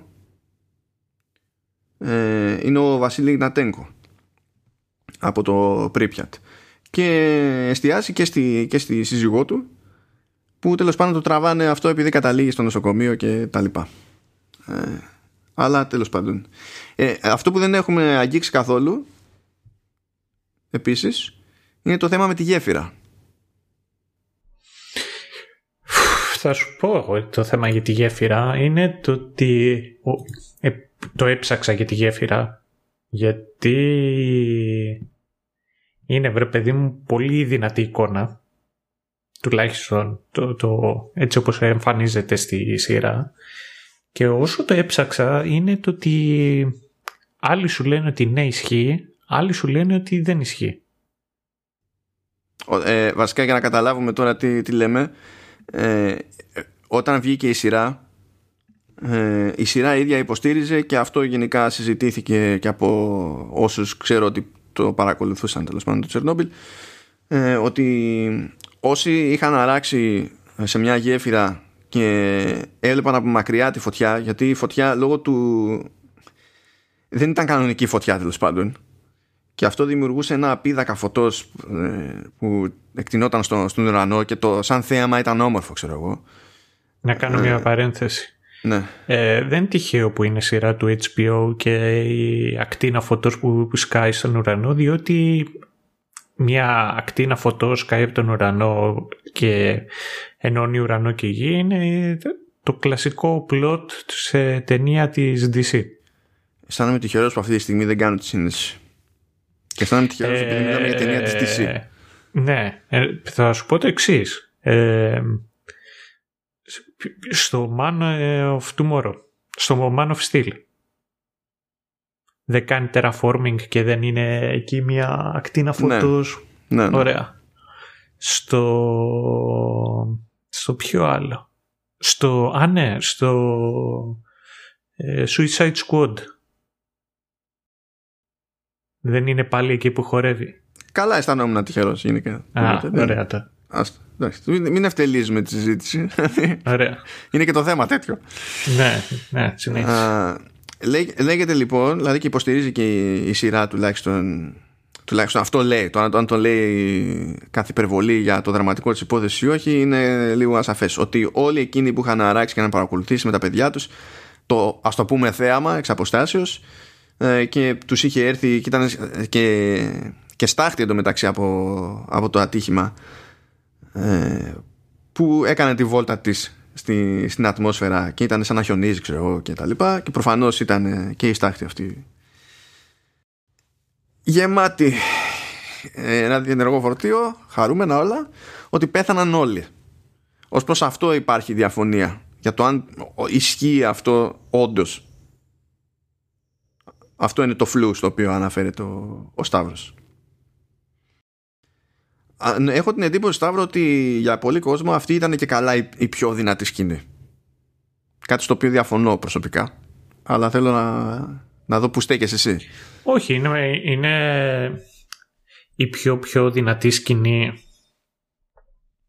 Είναι εξαρτάται το, για μένα το πώς τις κατατάσεις αυτές τις σκηνές έχει να κάνει και για το πώς εσύ θες να δεις το συμβολισμό της σειράς Φερρυπίν.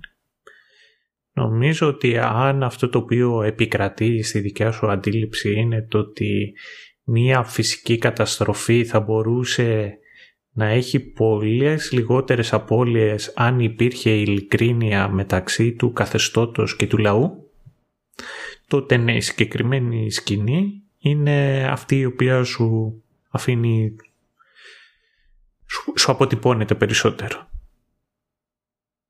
Ε, γιατί η αλήθεια είναι και τα πραγματικά γεγονότα είναι ότι η Φερρυπίν στη Γερμανία λέγανε στα παιδιά μην βγαίνετε έξω. Παγορεύεται, ειδικά όταν βρέχει, μην βγαίνετε έξω.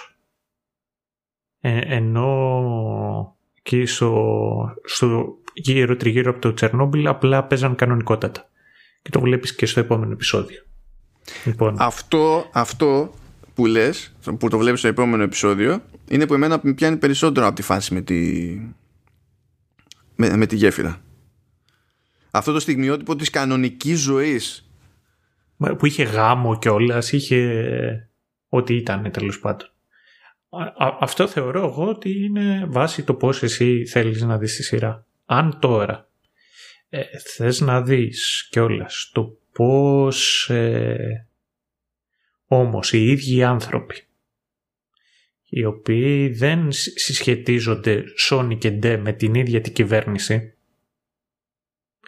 ε, σε μια αίσθηση η οποία έχουν για το κοινωνικό καλό προθυμοποιούνται και θυσιάζονται τότε Φερρυπίν η σκηνή με τους δίτες έχει σου μένει περισσότερο. Ναι, ναι. Ναι. Ε, καθαρά κινηματογραφικά θεωρώ ότι και οι δύο ήταν πολύ ωραίες σκηνές. Ναι, Πάντως. συμφωνώ, συμφωνώ. Κινηματογραφικά συμφωνώ ξεκάθαρα. No argument there. Προχωράμε λοιπόν, φτάνουμε εκεί κάπου στη μέση. Ο Λεγκάσοφ τα έχει πάρει κρανίο με την κόλληση εργία και την κόντρα που αντιμετωπίζει τέλος πάντων για, για την εκένωση της περιοχής ε, αλλά και για το μέγεθος της περιοχής που πρόκειται να εκενωθεί παράλληλα το, το meltdown ξεκινάει στο, στην αντιδραστήρα. Η Χόμιουκ προσπαθεί να μιλήσει με, με το προσωπικό που είχε βάρδια όσο ζούνε τέλος πάντων ακόμα για όσο ζουν ακόμη για να προσπαθήσει να καταλάβει τι παίχτηκε ακριβώς ε, στην προσπάθειά της αυτή εντάξει, ε, δεν μπαίνει πολύ στα σοβαρά ας πούμε, το, τα μπλοκαρίσματα που τρώει από την ΚΚΜ θεωρεί ότι ποιοι είναι αυτοί τι πετάγονται γιατί με εμποδίζουν. Η ΚΚΜ δεν έχει χιούμορ τη ρίχνει στη φυλάκα. Έπρεπε να κάνει ολόκληρη ιστορία ο Λεγκάσοφ.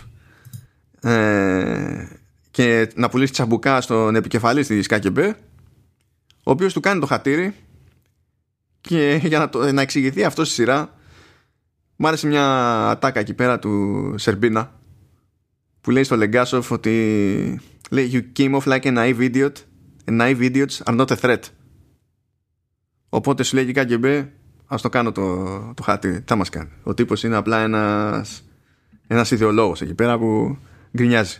Αυτό, that's it. Ε, και έχουμε τρία πραγματάκια στα οποία έχει νόημα έτσι να σταθούμε λίγο παραπάνω. Ε, απ' τη μία έχουμε τις, ας πούμε την, την τελευταία, τις τελευταίες ώρες χοντρικά του, του Βασίλη Νατέγκο, του, του πυροσβέστη. Ε, ήταν ένα κομμάτι ακόμα που ήταν δύσκολο γιατί έμαθα κάτι που δεν ήξερα και το θεωρώ το θεωρώ βάναυσο. Υποτίθεται ότι εντάξει είχε ρουφήξει ο Ιγνατέγκο δώσει δεν υπήρχε ελπίδα ποτέ ας πούμε να, να ζήσει έτσι. Ε, ήταν στο νοσοκομείο ε, ήταν χάλια και τον δείχνει σε κάποια φάση όντως χάλια και την επόμενη μέρα ξέρω εγώ τον δείχνει κεφάτο να παίζει χαρτιά με άλλους ε, να κάνει το τσιγαράκι του και να είναι, να είναι πιο χαλαρός. Και στη συνέχεια είναι που ξεκινάει η τελειωτική κατηφόρα που το σύστημα διαλύεται πίζει στο, στο νεκρωτικό ιστό γιατί στην ουσία πάβουν να λειτουργούν πράγματα, πεθαίνουν στο, στο σώμα του. Και έμαθα λοιπόν ότι σε κάτι τέτοιες περιπτώσεις ξεκινάς ξέρω εγώ χάλι, χάλι όντως και στο ενδιάμεσο πριν έρθει πριν μπει στην τελική ευθεία που είναι απόλυτη σαπίλα ε, υπάρχει ένα σύντομο διάστημα στο οποίο αισθάνεσαι πιο εντάξει. Και αυτό με, με χτύπησε άσχημα. Δηλαδή αυτή, αυτό είναι μια διαδικασία ένα, που σε έχει εξ αρχής, παιδί μου, χαμένο. Είσαι χαμένος, δεν υπάρχει ελπίδα καμία. Και είναι σαν να κάνει μια μικρή παύση ίσα ίσα για να σου ξαναδώσει το περιθώριο να ελπίσεις απλά για να σε τσακίσει. Που προφανώς δεν υπάρχει πρόθεση, έτσι. Μιλάμε για νόμους της φυσικής. Είναι αυτό που είναι, έτσι. Αλλά σαν εμπειρία, το φαντάστηκα έτσι με αυτό το σκαμπανέβασμα και, και έπηξα. Προσωπικά δηλαδή έπηξα. Ένα πραγματάκι ακόμα που εκεί πέρα είναι και από τις περιπτώσεις που μέσα στην κατήφια χώραγε και χιούμορ. Και το εκτιμώ αυτό. Όχι επειδή σπάει την κατήφια, αλλά επειδή θεωρώ τελείως αφύσικο ε, το να βλέπω ιστορίες είτε σε ταινίες, είτε σε σειρές, είτε σε games όπου όλα πάνε κατά διάολου. Είναι ξεκάθαρο ότι όλα πάνε κατά διάολου.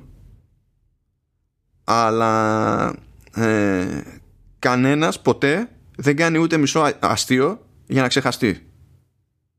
Που στην τελική είναι και άμυνα αυτή φυσιολογική. Σε ψυχολογικό επίπεδο.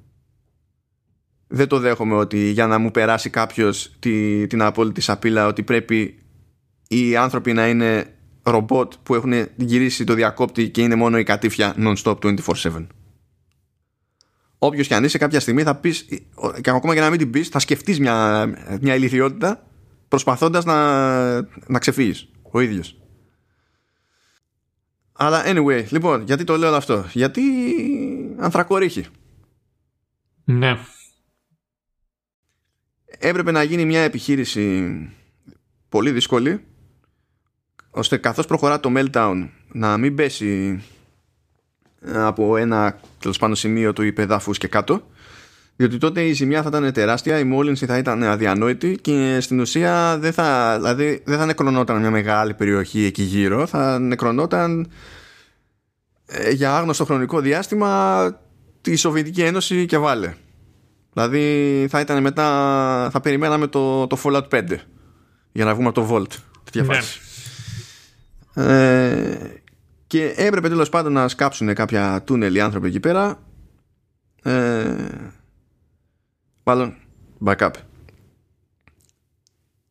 Έχει μια σκηνή που πηγαίνει ένας από το κόμμα, ο οποίος είναι ο Υπουργός Ενέργειας, αν θυμάμαι καλά, σωστά; Ε, όχι. Πολύ συγκεκριμένα. Είναι Υπουργός Άνθρακα. Α, Υπουργός Άνθρακα, συγγνώμη. Εντάξει. Ε, πηγαίνει λοιπόν και λέει, ξέρω εγώ, έτσι και έτσι, σας χρειαζόμαστε εκεί, θέλουμε θελοντές. Και δεν ήθελε να τα μασίσει ρε παιδί μου, να μην πει ακριβώς τι παίζει και τέτοια αλλά με τα πολλά κάτι υποψιάζονται οι ανθρακορίχοι και σου λέει τέλος πάντων πάμε, πάμε έτσι όπως είμαστε. Ούτε αλλάζουμε ούτε τίποτα. Ήταν όλοι μαύροι ξέρω εγώ από, το, από την ανθρακόσκονη και καθώς πάνε να φορτωθούν στο φορτηγό περνάνε από το κουστούμάτο εκεί πέρα τον, τον υπουργό και όλοι του κάνουν πατ-πατ στο κουστούμι πάνω. Και μαυρίζει σιγά σιγά ο άνθρωπος. Και σκάει εκεί πέρα υπεύθυνος βάρδιας από τους ανθρακορίχους ο Τσιφ και λέει τώρα είσαι υπουργός άνθρακα. Τώρα με ανάλογη διάθεση. Και Ναι. Με ανάλογη διάθεση πηγαίνουν λοιπόν στο, στο Τσερνόμπιλ ε, και σκάει ο, ο Τσιφ λοιπόν είναι να μιλήσει εκεί πέρα με Λεγκάσοφ και τα λοιπά και αρχίζουν και τα μασάνε και αυτοί λίγο. Και λέει παιδιά κοιτάξτε να δείτε άμα δεν ξέρω με την μπλέκο δεν, δεν μπαίνει εργάτη. Δεν με ενδιαφέρει τι είναι. Α, χωρίς να ξέρει τι γίνεται, δεν μπαίνει εργάτη τους το κάνουν εκεί πέρα πιο νιανιά, του εξηγούν ότι κατά πάσα πιθανότητα θα πεθάνετε. Και ο τύπος λέει. Ε, OK, okay, θα ξεκινήσουμε. Το, νομίζω τον ρωτάνε πότε θα ξεκινήσει. Λέει τώρα. Έτσι όπως είναι, έτσι όπως είχαν έρθει από το πούλμαν. Τώρα, πάμε. Και ήταν μια ζόρικη η επιχείρηση αυτή γενικά, διότι ήταν σε τούνελ που το σκάβανε εκείνη την ώρα δεν μπορούσαν να έχουν κάποιο σύστημα εξαερισμού, κάτι να κυκλοφορεί τον αέρα, διότι αυτό θα κυκλοφορούσε στην ουσία τη, τη ραδιενεργή σκόνη ακόμη περισσότερο. Ε, ταυτόχρονα δεν είχαν μάσκες για να μπορέσουν να κάνουν δουλειά όπως έπρεπε. Πίζανε στη ζέστη, δεν μπορούσαν να αναπνεύσουν ε, έτσι όπως ήταν και προτιμήσανε και οι ίδιοι ακόμα για να βγάζουν τις μάσκες και τα πάντα όλα για να καταφέρουν να λειτουργήσουν. Τώρα πηγαίνει ένα βήμα παραπέρα η σειρά και τους δείχνει ότι επειδή ακριβώς δεν μπορούσε να γίνει τίποτα για τη ζέστη, ότι κατέληξαν να, να, να δουλεύουν γυμνοί. Όταν λέμε γυμνοί, γυμνοί τέλος, έτσι. Δεν, όχι μείναμε με το μποξεράκι, γυμνοί τέλος. Ναι, όπως έκανε η μάνα τους τέλος. Έτσι, ναι. Ε, το οποίο νομίζω δεν έφτασε μέχρι εκεί το πράγμα στην πραγματικότητα. Και ναι και όχι, ναι, ισχύει αυτό. Αλλά τέλος πάντων, ας πούμε, close enough. Το ζήτημα έτσι κι αλλιώς αυτή την επιχείρηση ήταν το πόσο δύσκολες ήταν οι συνθήκες και το πόσο αυτοί οι άνθρωποι γνωρίζοντας το ρίσκο είπαν έτσι κι αλλιώς εμείς είμαστε μέσα στα ορυχεία, έτσι κι αλλιώς πεθαίνουμε από τη δουλειά που κάνουμε. Η κατάσταση είναι αυτή. Ε, ακόμα και αν δεν έχουμε χρέος στο κράτος, ξέρω εγώ, και το κόμμα, γιατί ποιος το χέζει, έχουμε χρέος σε όλους τους άλλους. Let's do it.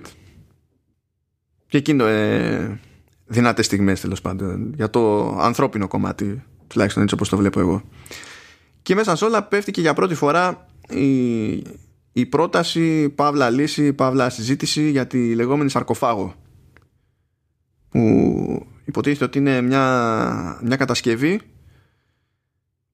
που θα ήθελε ε, πάρα πολλούς εργάτες προφανώς να χτιστεί και θα έπρεπε να χτιστεί και γύρω από τον αντιδραστήρα έτσι και ναι, ναι. έγινε στην πραγματικότητα ε, ένας μεγάλος ε, τσιμεντένιος σχηματισμός που να εσωκλεί τον αντιδραστήρα ώστε να περιορίζει περαιτέρω ε, τη, τα ραδιενεργά υλικά και, και τα λοιπά.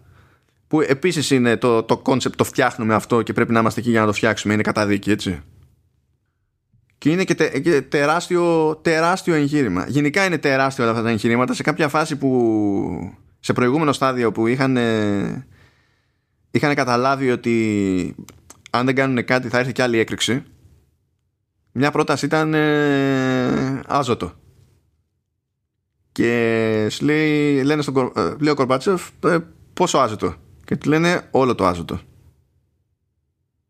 Και το λέγανε χωρίς ειρωνεία αυτό. Είναι πόσο έχει η Σοβιετική Ένωση, είναι όλο, όλο το άζωτο. Good times. Διάβασα για τη, για τη φυλακή που ήταν η, η Χομιούκ ότι είναι legit φυλακή της ΚΑ ΓΚΕ ΜΠΕ. Εκεί δηλαδή που έγινε το γυαρέσμα. Ναι, ναι, ναι, εκεί η τοποθεσία που έγιναν τα γυρίσματα. Οπότε μπορείς να πεις ήταν original η, ή τέτοια, ή, ή το μέρος, η τοποθεσία. Τώρα δεν ξέρω αν το ξέρεις. Α, σαν τοποθεσία αυτό, εννοείς. Αλλά θέλω λιγάκι να σου φτιάξω τη διάθεση αφού ε, σου αρέσανε και γούσταρες ε, τους, ε, τους εσκαφείς, έτσι θα τους λέω εγώ, τους συγκεκριμένους, τους ανθρακορίχους. Λοιπόν, θα σου πω ποια είναι η πραγματικότητα η πραγματικότητα ήταν ότι δεν ήταν σίγουροι αν όντως ή όχι θα μολυνθεί η Μαύρη Θάλασσα. Η πιθανότητα ήταν κοντά στο 50% αν θα γίνει ή όχι. Καθόλου αμεληταία. Ναι, ναι, ναι. Καθόλου αμεληταία. Το θέμα ήταν ότι γνωρίζανε ότι όντως θα τους καταδικάσουν. Και η πραγματικότητα είναι ότι ναι, εντάξει, αυτό δεν είναι αμεληταία πιθανότητα. Δεν λες εντάξει, let's wing it. Έχοντας μια καλύτερη εικόνα και κάνοντας μια καλύτερη μελέτη, ανακαλύψαν ότι τελικά ήταν άχρηστο. Ήταν αχρίαστο βασικά. Οπότε όντως τους καταδίκασαν. Κάποιοι από αυτοί όντως πεθάνανε. Κάποιοι άλλοι έχουν καταφέρει να είναι καλοί άνθρωποι, ζουν και τώρα. Αυτό είναι. Μα κοίτα τώρα, πραγματικά σε τέτοιο επίπεδο ζημιάς και καταστροφής ναι, ναι, ναι, ναι. δεν έχει κανένας προηγούμενο. Και αλήθεια είναι ότι είναι προτιμότερο να, να θεωρήσεις πιο πιθανό το χειρότερο δυνατό ενδεχόμενο και να προσπαθείς να κάνεις κάτι γι' αυτό από το να πεις ε, ε, και μετά να το πάθεις. Οπότε εντάξει, αυτό το, το καταλαβαίνω. Δηλαδή δεν θεωρώ ότι έγινε όλη αυτή η προσπάθεια απλά για το εντάξει, ας τους βάλουμε και τι έγινε. Δηλαδή και καλά το τι έπαιξε λόγω αναισθησίας, το παιδί μου. Ε, εν τω μεταξύ, οι ίδιοι ανθρακορίχοι ήταν και όλες και άνθρωποι οι οποίοι είχαν ειδικό βάρος. Και το, μέσα στο ίδιο το κράτος, θέλω να σου πω είχαν καταφέρει και είχαν και από λεφτά ήταν καλά. Ε, τους, πώς να σου πω, δεν ήταν κακό. Δεν είναι ότι ήταν εύκολη η δουλειά τους ή ότι αυτά τα οποία τραβάγανε ότι ήταν λίγα. Όχι, τραβάγανε ζόρι, τρώγανε κλωτσίδι, ήταν μια ζώρικη δουλειά, αλλά δεν ήταν όπως την πατάγανε οι κακομίροι οι Άγγλοι. Στη δικιά τους περίπτωση που κάνανε, που ήταν ανθρακορίχοι και δεν πληρωνόντουσαν με τίποτα και, του, και τρώγανε ξύλο από το κράτος. Ε, και είχε, έχει ενδιαφέρον για το πώς τους έβλεπε ο ίδιος ο Κουρπατζόφ. Γιατί ο, ο ίδιος έλεγε ότι το, τον ψιλοτρώμαζαν. Ήταν λίγο σκληρή τύπη. και λέει μάλιστα λέει ήταν και από τους λίγους οι οποίοι το δεχτήκανε με τέτοια προθυμία όντως να φτιάξουν αυτά τα τούνελ. Από όλους τους άλλους τους εργάτες οι οποίοι ήρθαν μεταγενέστερα. Ε, είναι ωραίο αυτό το, το επεισόδιο γιατί βλέπεις και την απώλεια και ποια, ποιο είναι το αποτέλεσμα αυτών οι οποίοι ε, βρεθήκαν σε αυτή τη θέση ειδικά το, το πρώτο, τις πρώτες ημέρες που δεν αντιμετωπίστηκε η όλη τραγωδία με την, ε, με την προσοχή και με το σεβασμό η οποία θα έπρεπε να είχαν. Μα μέχρι ένα σημείο δεν αναγνωρίστηκε για να αντιμετωπιστεί. Ήταν, ναι, ναι. βαθύ το fail. Ναι. Ε, και βλέπεις τέλος πάντων το, το αποτέλεσμα αυτής ας το πούμε της αμέλειας και, και της αυτοθυσίας το βλέπεις και όλας και με τον τρόπο με τον οποίο ε, θα βάνε και αυτούς οι οποίοι ε, πεθάνανε διότι το ίδιο του στο σώμα υπήρχε πιθανότητα να, να είναι ραδιενεργό. Ναι, ε, που και αυτό είναι λάθος ναι. βασικά. Ε, και δεν έγινε και στην κλίμακα που το δείχνει η σειρά που έδειχνε τέλος πάντων ότι τους βάζανε σε ένα κανονικό φέρετρο αλλά ε, απ' έξω τους βάζανε σε μεταλλικό και καλά για να μπλοκάρει τη, τη ραδιενέργεια. Αλλά ήταν ε, από ένα σημείο και έπειτα φοβόντουσαν τα πάντα γιατί δεν υπήρχε προηγούμενο δεν ξέρανε και οι ίδιοι. Αλλά ναι, τι να πεις. Το άλλο το οποίο δεν θυμάμαι είναι σε αυτό το επεισόδιο ή στο προηγούμενο επεισόδιο που σχολιάζουν για την KGB που συζητάνε εκεί και καθόνται και συζητάνε ότι ε, ε, ο Λεγκάσοφ τέλος πάντων νιώθει περίεργα ότι τον ακολουθούν κάποιοι οι οποίοι είναι στην KGB. Ναι και του λέει, νομίζω Σερμπίνα, του λέει, ε, οι άλλοι εκεί που πιο πίσω τους βλέπεις. Αυτοί είναι εδώ πέρα γιατί παρακολουθούν εμένα και τους βλέπεις άλλους από πίσω. Αυτοί είναι εδώ πέρα. Νομίζω τους το, το λέει ο, ο Τσάρκοφ που είναι ο επικεφαλής της ΚΑΚΕΜΠΕ. Α, ναι, που λέει ότι κοίτα και αυτοί έρχονται. Που, που, κάθε, που τέλος πάντων κάθεται εκεί και σχολιάζει το ότι αυτό είναι ουσιαστικά η ΚΑΚΕΜΠΕ. Είναι ένας τρόπος ώστε να διαμοιρασμός ευθυνών, τέλος πάντων. Με, με απλά ελληνικά. Καλώς ήρθατε στο πρώτο μάθημα εφημισμού. Ναι, αυτό. Και είναι άρρωστο αυτό. Είναι άρρωστο αυτό. Ναι, και είναι η, η χαλαρότητα με την οποία το, το περιγράφει όλο αυτό είναι που προσφέρει, συνεισφέρει στην αρρώστια. Προχωρήσουμε σε άλλες αρρώστιες. Λοιπόν είμαστε εκεί στη, στην κατηφόρα. Ε, υπάρχει μια ωραία σκηνή στο τέταρτο. Είναι στο ξεκίνημα. Ε, που υποτίθεται ότι είμαστε τέσσερις μήνες μετά την όλη φάση. Και είναι στα περίχωρα και είναι στο Πριπιάτ και έχουν έρθει τα τέχη στο πεζικό να δώσει πόνο για να αναγκάσει οι πολίτες να φύγουν που αρνούνται να φύγουν από εκεί ε, αλλά να σκοτώσει και ζώα που περιφέρονται και, και τα λοιπά. Πριν ασχοληθώ με το δεύτερο κομμάτι θα ασχοληθώ με το πρώτο διότι δεν είναι καθόλου τυχαίο παρότι δεν στο κάνει ξέρεις μες στη μούρη δεν είναι καθόλου τυχαίο που βλέπουμε μια γιαγιά εκεί πέρα να κάθεται για να αρμέγει να γελάδα και να μαζεύει γάλα Ε, διότι το, το γάλα σε όλη αυτή την υπόθεση έχει έναν αρκετά βαρύ συμβολισμό. Ε, επειδή ήταν. Ε, είναι γάλα. Δηλαδή βασική τροφή στα μωρά. Και μωρά πάθανε ζημιά ακριβώς για αυτό το λόγο, από το γάλα.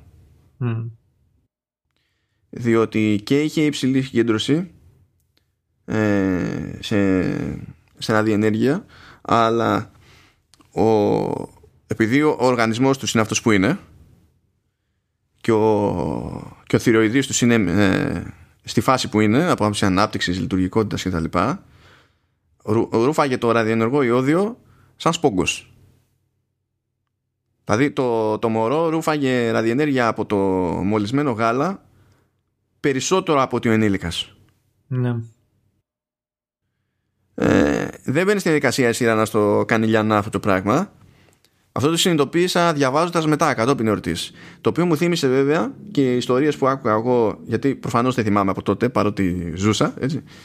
Ε, που η μανούρα που είχε γίνει στην Ελλάδα ήταν για να προλάβουν να καβατζώσουν γάλα και είχαν σκάσει ξέρω εγώ στα, στα σούπερ μάρκετ και τα λοιπά και στην ουσία παίρνανε ε, γάλα κονσέρβα που εντάξει ξέραν από πού είναι το γάλα έτσι και αυτό πάνω που είχε γίνει δηλαδή τις πρώτες μέρες που είχε μαθευτεί αυτό το πράγμα προφανώς δεν είχε ξέρεις, συσκευαστεί γάλα και ναι, είχε ναι. φτάσει κάπου και τα λοιπά και τρέχαν όλοι να πάρουν, να πάρουν γάλα το οποίο ταιριάζει και με μια προσωπική εμπειρία που είχα μεγαλώνοντας, που δεν ξέρω τώρα πόσο γενικευμένη είναι γενικότερα, είναι ότι για αυτό το λόγο, ενώ προφανώς σαν χώρα έχουμε μια προϊστορία στο φρέσκο γάλα, ε, για, για χρόνια το default στο δικό μου το περιβάλλον ήταν το, ε, το γάλα κονσέρβα.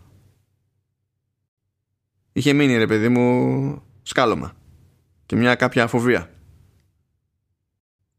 Αυτό για μένα έτσι, για το, για το ναι. τι δίνανε σε μένα να πιω. Αυτό εγώ το έχω ξανακούσει. Αυτό που είπες τώρα. Εγώ προσωπικά το έχω ξανακούσει. Κάνοντας κουβέντα για εκείνη την εποχή. Η αλήθεια είναι ότι δεν έχω ρωτήσει ξέρεις τριγύρω να δω αν αυτό είναι κάτι που ε, έπαιζε και σε γνωστούς μου. Τώρα, τώρα μου κόψε μόνο.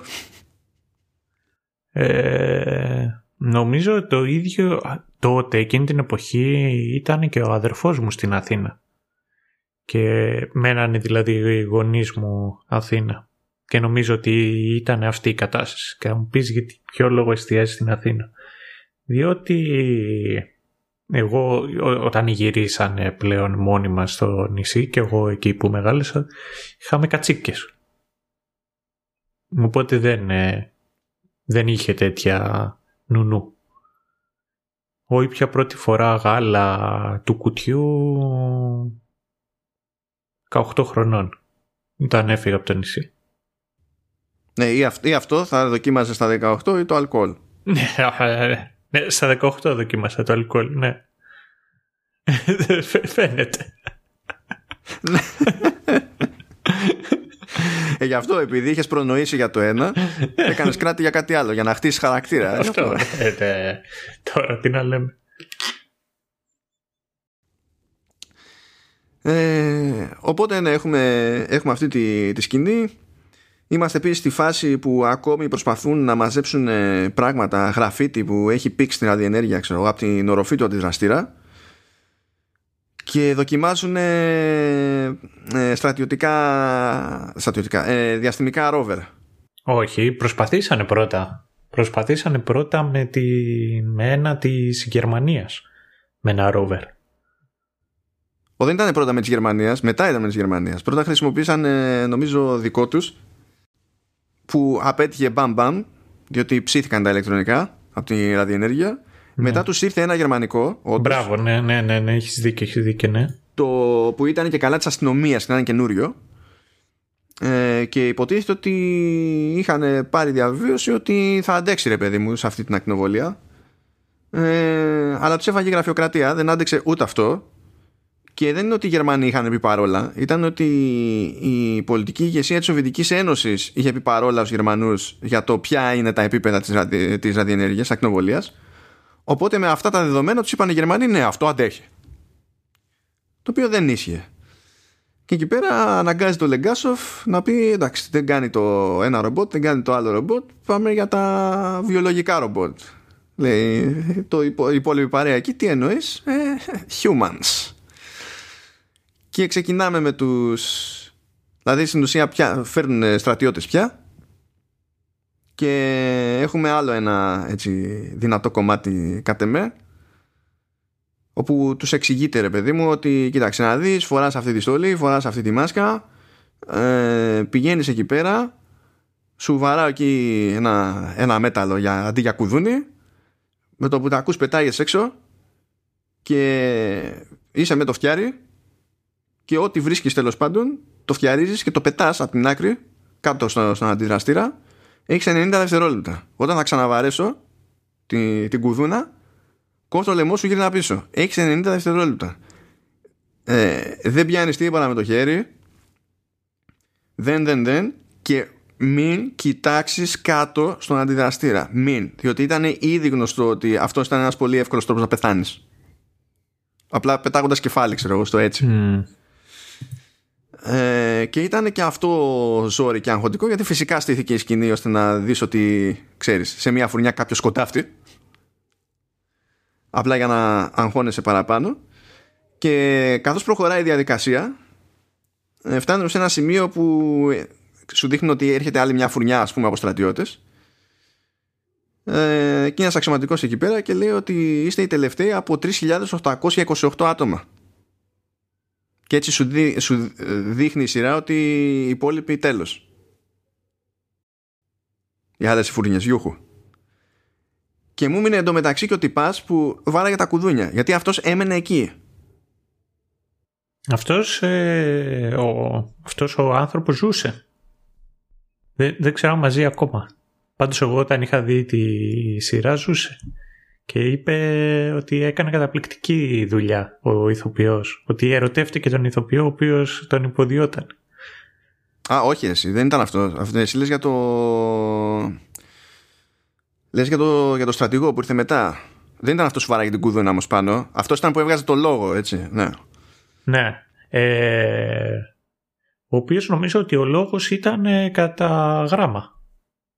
Μεταφορά. Ναι, ναι, το έχει συμβεί σε διάφορα σημεία τη σειρά αυτό. Δηλαδή, κάπου δείχνει ένα στιγμιότυπο που τα δελτία ειδήσεων λέει, ε, λένε ότι έγινε ατύχημα, ξέρω εγώ, έγινε έτσι και έτσι και τα λοιπά. Κάντε αυτό, να σας μαζέψουν λεωφορεία και ιστορίες, όταν άρχισε να τρέχει η εκένωση. Ε, και αυτό το μήνυμα το έχουν αυτολεξεί στη σειρά. Ξέρεις εγώ που, που το καταλάβαινα αυτό.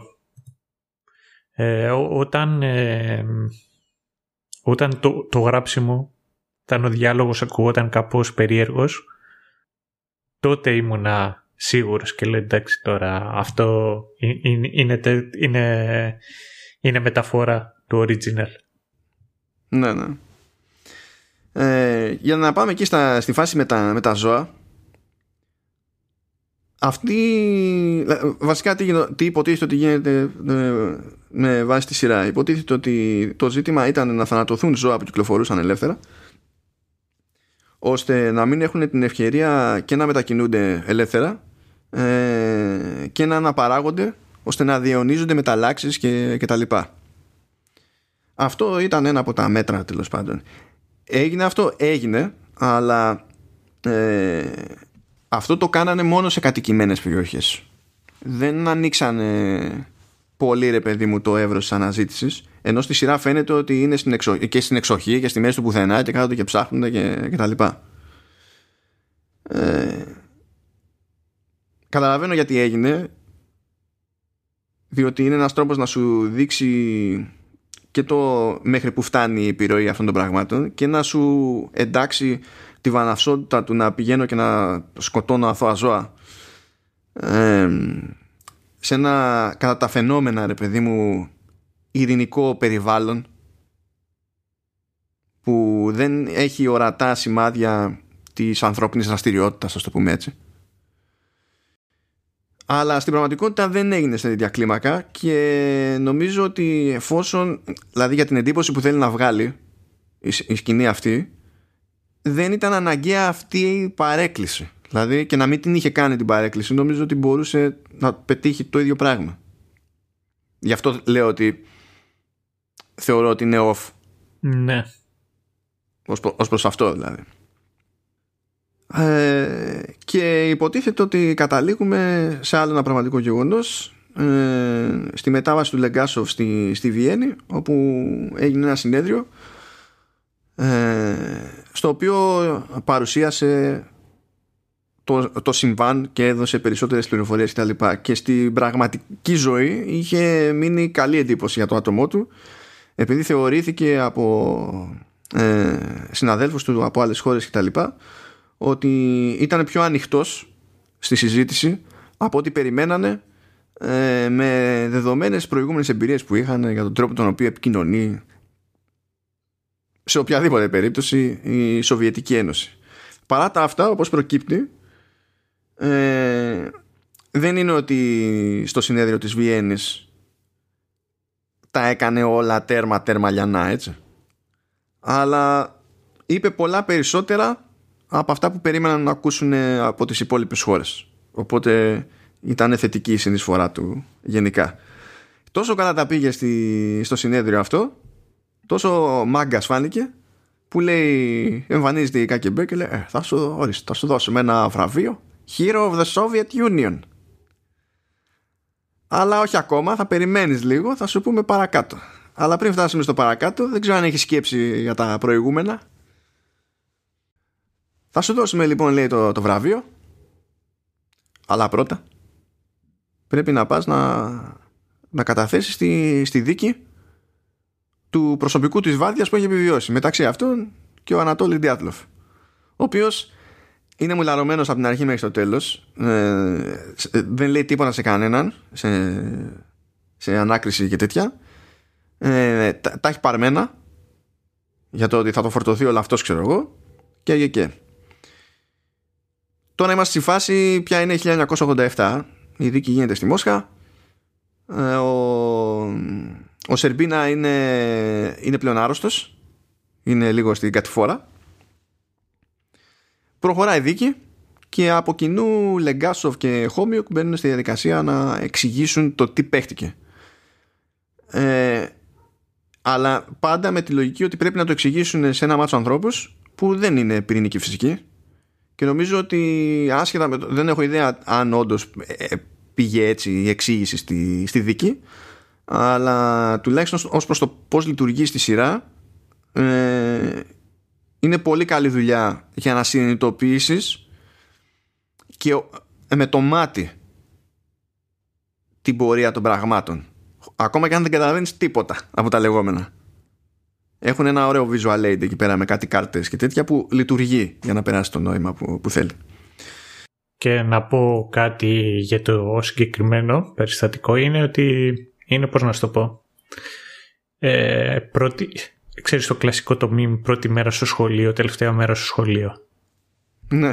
Σκάει εκεί ο Σερμπίνα που είναι μέσα στο ελικόπτερο που τι είναι αεροπλάνο δεν θυμάμαι εγώ τι έχει το Λεγκάσαφα απέναντί του και του λέει πες μου λέει τώρα ε, το πώς λειτουργεί ένας πυρηνικός αντιδραστήρας αλλιώς θα πετάξω έξω από το ελικόπτερο. Και σκάμε ναι, στο ελικόπτερο τελευταίο... ήταν, ναι. ναι. Ναι, ελικόπτερο ήταν και σκάμε στο τελευταίο επεισόδιο εμφανίζει εκεί τη μακέτα σαν άλλο σημίτης και λέει ξέρω πώς λειτουργεί ένας πυρηνικός αντιδραστήρας. Δεν μπορείς να πεις; Ναι, ναι, ναι, ναι. Μα ήθελε δεν ήθελε με αυτό που, που κλήθηκε να διαχειριστεί ε, δεν θα μάθαινε. Τι να πεις και αυτό δυστυχία ήταν. σε κάποια φάση γίνεται μια διακοπή στην όλη διαδικασία και εκεί πιέζεται ο Λεγκάσοφ από τους υπολείπους ε, να, να πει χήμα. Γιατί για το πώς φτάσαμε εκεί που φτάσαμε και να μην ακολουθήσει τη, την κρατική γραμμή. Γιατί υποτίθεται ότι όλη αυτή η διαδικασία ήταν και λίγο για το Θεαθήνε είχε προαποφασιστεί ρε παιδί μου ότι ο Διάτλοφ και ο, ξέρω, και ο κάθε Διάτλοφ και ο Φωμίν που ήταν προϊστάμενος και τα λοιπά ότι θα κρυθούν ένοχοι και ότι όλο αυτό και καλά ήταν ζήτημα ανθρωπίνου λάθος Οπότε ήταν λίγο θέατρο η, η φάση στη, στην πραγματικότητα. ε, και μετά πολλά ζορίζεται ο Λεγκάσοφ και αποφασίζει να κάνει το βήμα γνωρίζοντας έτσι, τα επίπεδα χιούμορ στα οποία κινείται ναι, ναι. η KGB ε, και επανέρχεται ρε παιδί μου στη δίκη και αρχίζει και, και εξηγεί τα τελευταία, το τελευταίο κομμάτι και τέλος πάντων πάει να απαντήσει πιο περιληπτικά στο ερώτημα ξέρεις, το, τι έγινε και πώς προέκυψε τέλος πάντων και είχαμε έκρηξη σε ένα τύπο αντιδραστήρια που υποτίθεται ότι είναι αδύνατο να, να εκραγεί. Και εκεί πέρα καλά μου παιδιά θα πάω για quote διότι άξιζε τον κόπο. Λέει when truth offends we lie and we lie until we no longer remember it's there. But it is still there. Every lie we tell incurs a debt to the truth. Sooner or later that debt is paid. That is how an RBMK reactor core explodes. Lies. Αυτό το πράγμα δεν έγινε στην πραγματική δίκη. Δεν χρειάστηκε να φτάσει μέχρι εκεί δηλαδή για να τον έχει στην μπουκα τον εγκάσοφικα και πέσει στην πραγματική ζωή. Δεν, δεν έγινε αυτό. Αλλά κάπως έπρεπε να επέλθει κάθαρση στη, στη σειρά. Ε, κάπως έπρεπε να φανεί και ο Διάτλοφ ότι ως ε, ανθρώπινο έχει τη δυνατότητα να δείξει έκπληξη, χαρά, κάποια συναισθήματα που γενικά δεν επιδεικνύει σε όλη τη, τη σειρά. Ε, και τελείως στοιχεία τελειώνει αυτή η διαδικασία. Έτσι, δεν είναι ότι τον μαζεύουν με τη μία, γιατί δεν θέλουν να φανεί, ξέρεις ότι χώνονται. Να πω σε αυτή την ιστορία ότι, ε, ότι ο δημόσιος κατήγορος ε, ήταν ένας στρατιωτικός ο οποίος ήταν ε, ο, ο γνωστός και ως Bolton από το Game of Thrones. ναι, ναι, ναι ο, ο Bolton Ramsey, απλά λέω, έτσι, είναι μια φατσούλα που έσκασε, έσκασε έτσι λίγο πολύ, πολύ ήπια περατζάδα ήταν αυτή από τη σειρά. Αλλά τέλος πάντων, οκ. Okay. Ε, τελειώνει ε, η, η, διαδικασία. Ε, όπως καταλαβαίνετε, καταλήγει σε, ένα, σε μια τουαλέτα ο, ο Λεγκάσοφ με τον επικεφαλής της ΚΚΜ. Σου λέει, θυμάσαι εκείνο το βραβείο; Ε, ε εντάξει και αρχίζουν άλλες ατάκες από την πλευρά του, του Τσάρκοφ και λέει scientists and your idiot obsessions with reasons το οποίο εντάξει δεν θέλει και πολύ φαντασία για να καταλάβουμε σε τι αναφέρεται, σε ποια συγκεκριμένη προεδρική τετραετία αναφέρεται ναι, ναι. και τα λοιπά ναι. ναι. συνεχίζει και λέει when the bullet hits your skull what will it matter why; Και το λέμε απόλυτη ηρεμία, το πουλάει πάρα πολύ καλά. Ε, η αλήθεια είναι. Ε, και γενικά παίζουν φοβερά, φοβερά quotes εδώ πέρα. Δηλαδή ε, δεν αξίζει καν να τα χαλάσω όλα. Αλλά θα, θα, θα προσπεράσω κάποια quotes που έχω αφήσει εδώ πέρα. Και θα κλείσω με την τελευταία υποτίθεται ηχογραφημένη ατάκα του Λεγκάσοφ που λέει Where I once would fear the cost of truth, now I only ask what is the cost of lies; Και τότε πια επανερχόμαστε στο σημείο που καταλαβαίνουμε γιατί αυτοκτόνησε αμέσως μετά τη τελευταία του ηχογράφηση και τα λοιπά. Αυτό είναι όλο, όλο το περιστατικό με το συγκεκριμένο δυστύχημα χρησιμοποιήθηκε αφηγηματικά για να φτάσουμε στην ουσία σε αυτά τα τελευταία.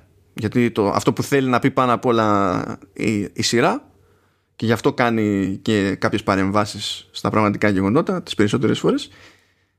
Είναι, είναι αυτό. Με τη λογική ότι είμαστε σε μια εποχή που ξέρεις όλο ο καθένας ε, επικαλείται fake news όταν απλά δεν τον βολεύει κάτι.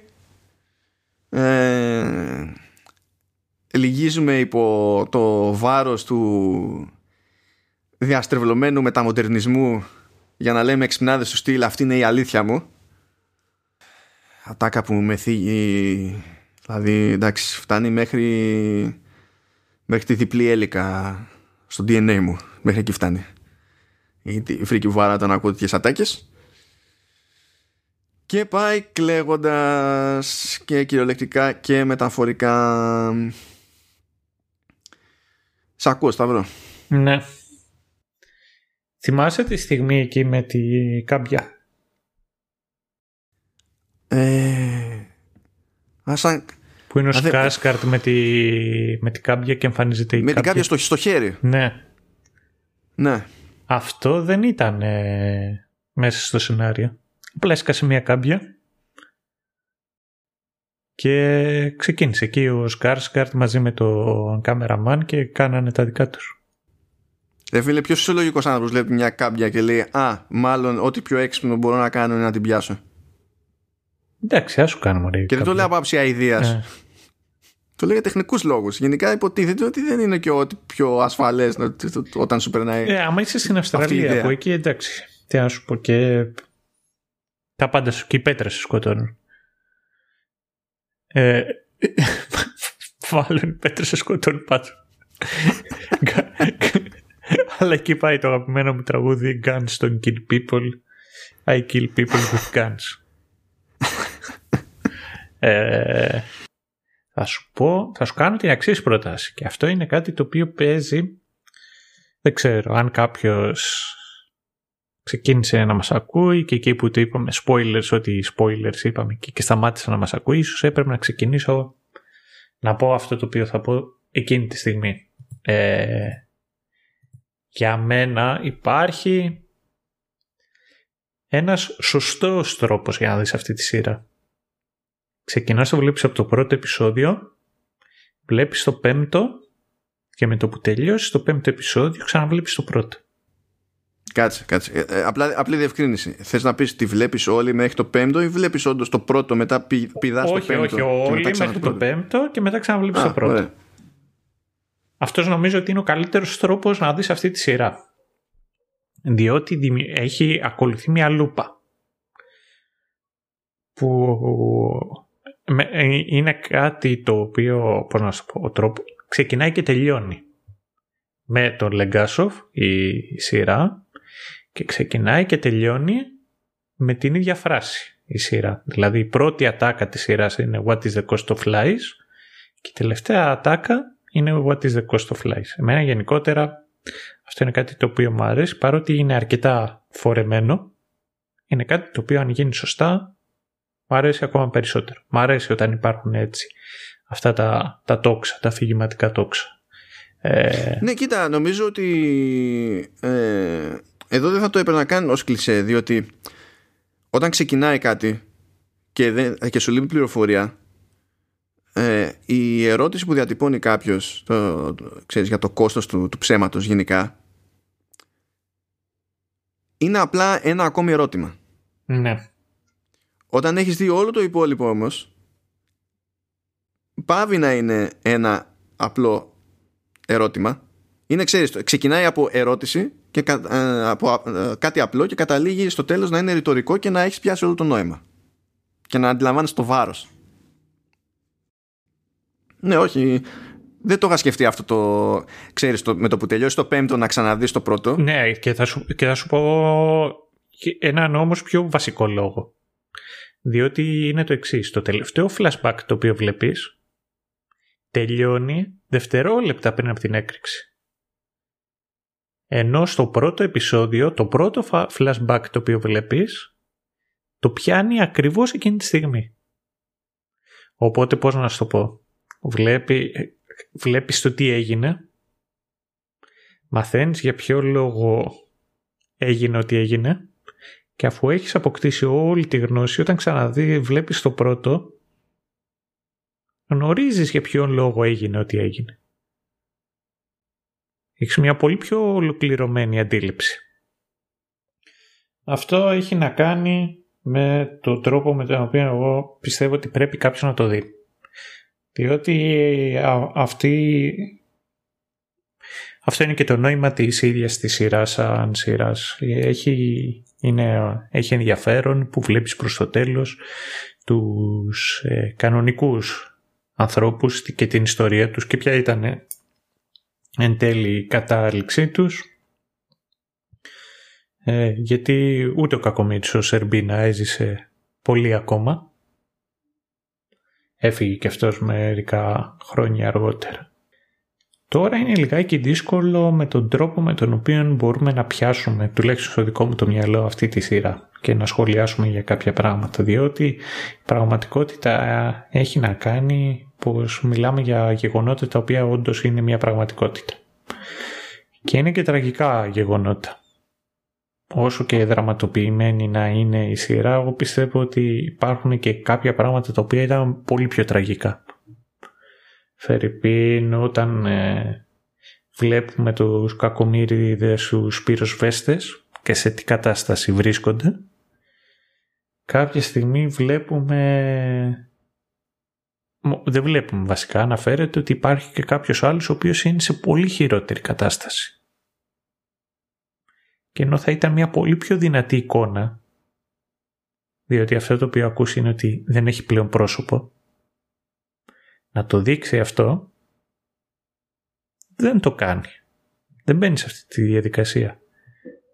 Γνωρίζει την κατάσταση, έχεις, έχεις αποκτήσει μια εικόνα το πώς είναι η όλη φάση εξαιτίας της, ε, τη, του, των πυροσβεστών και μονάχα το ότι ξέρεις ότι μπορεί να είναι χειρότερα σου αρκεί.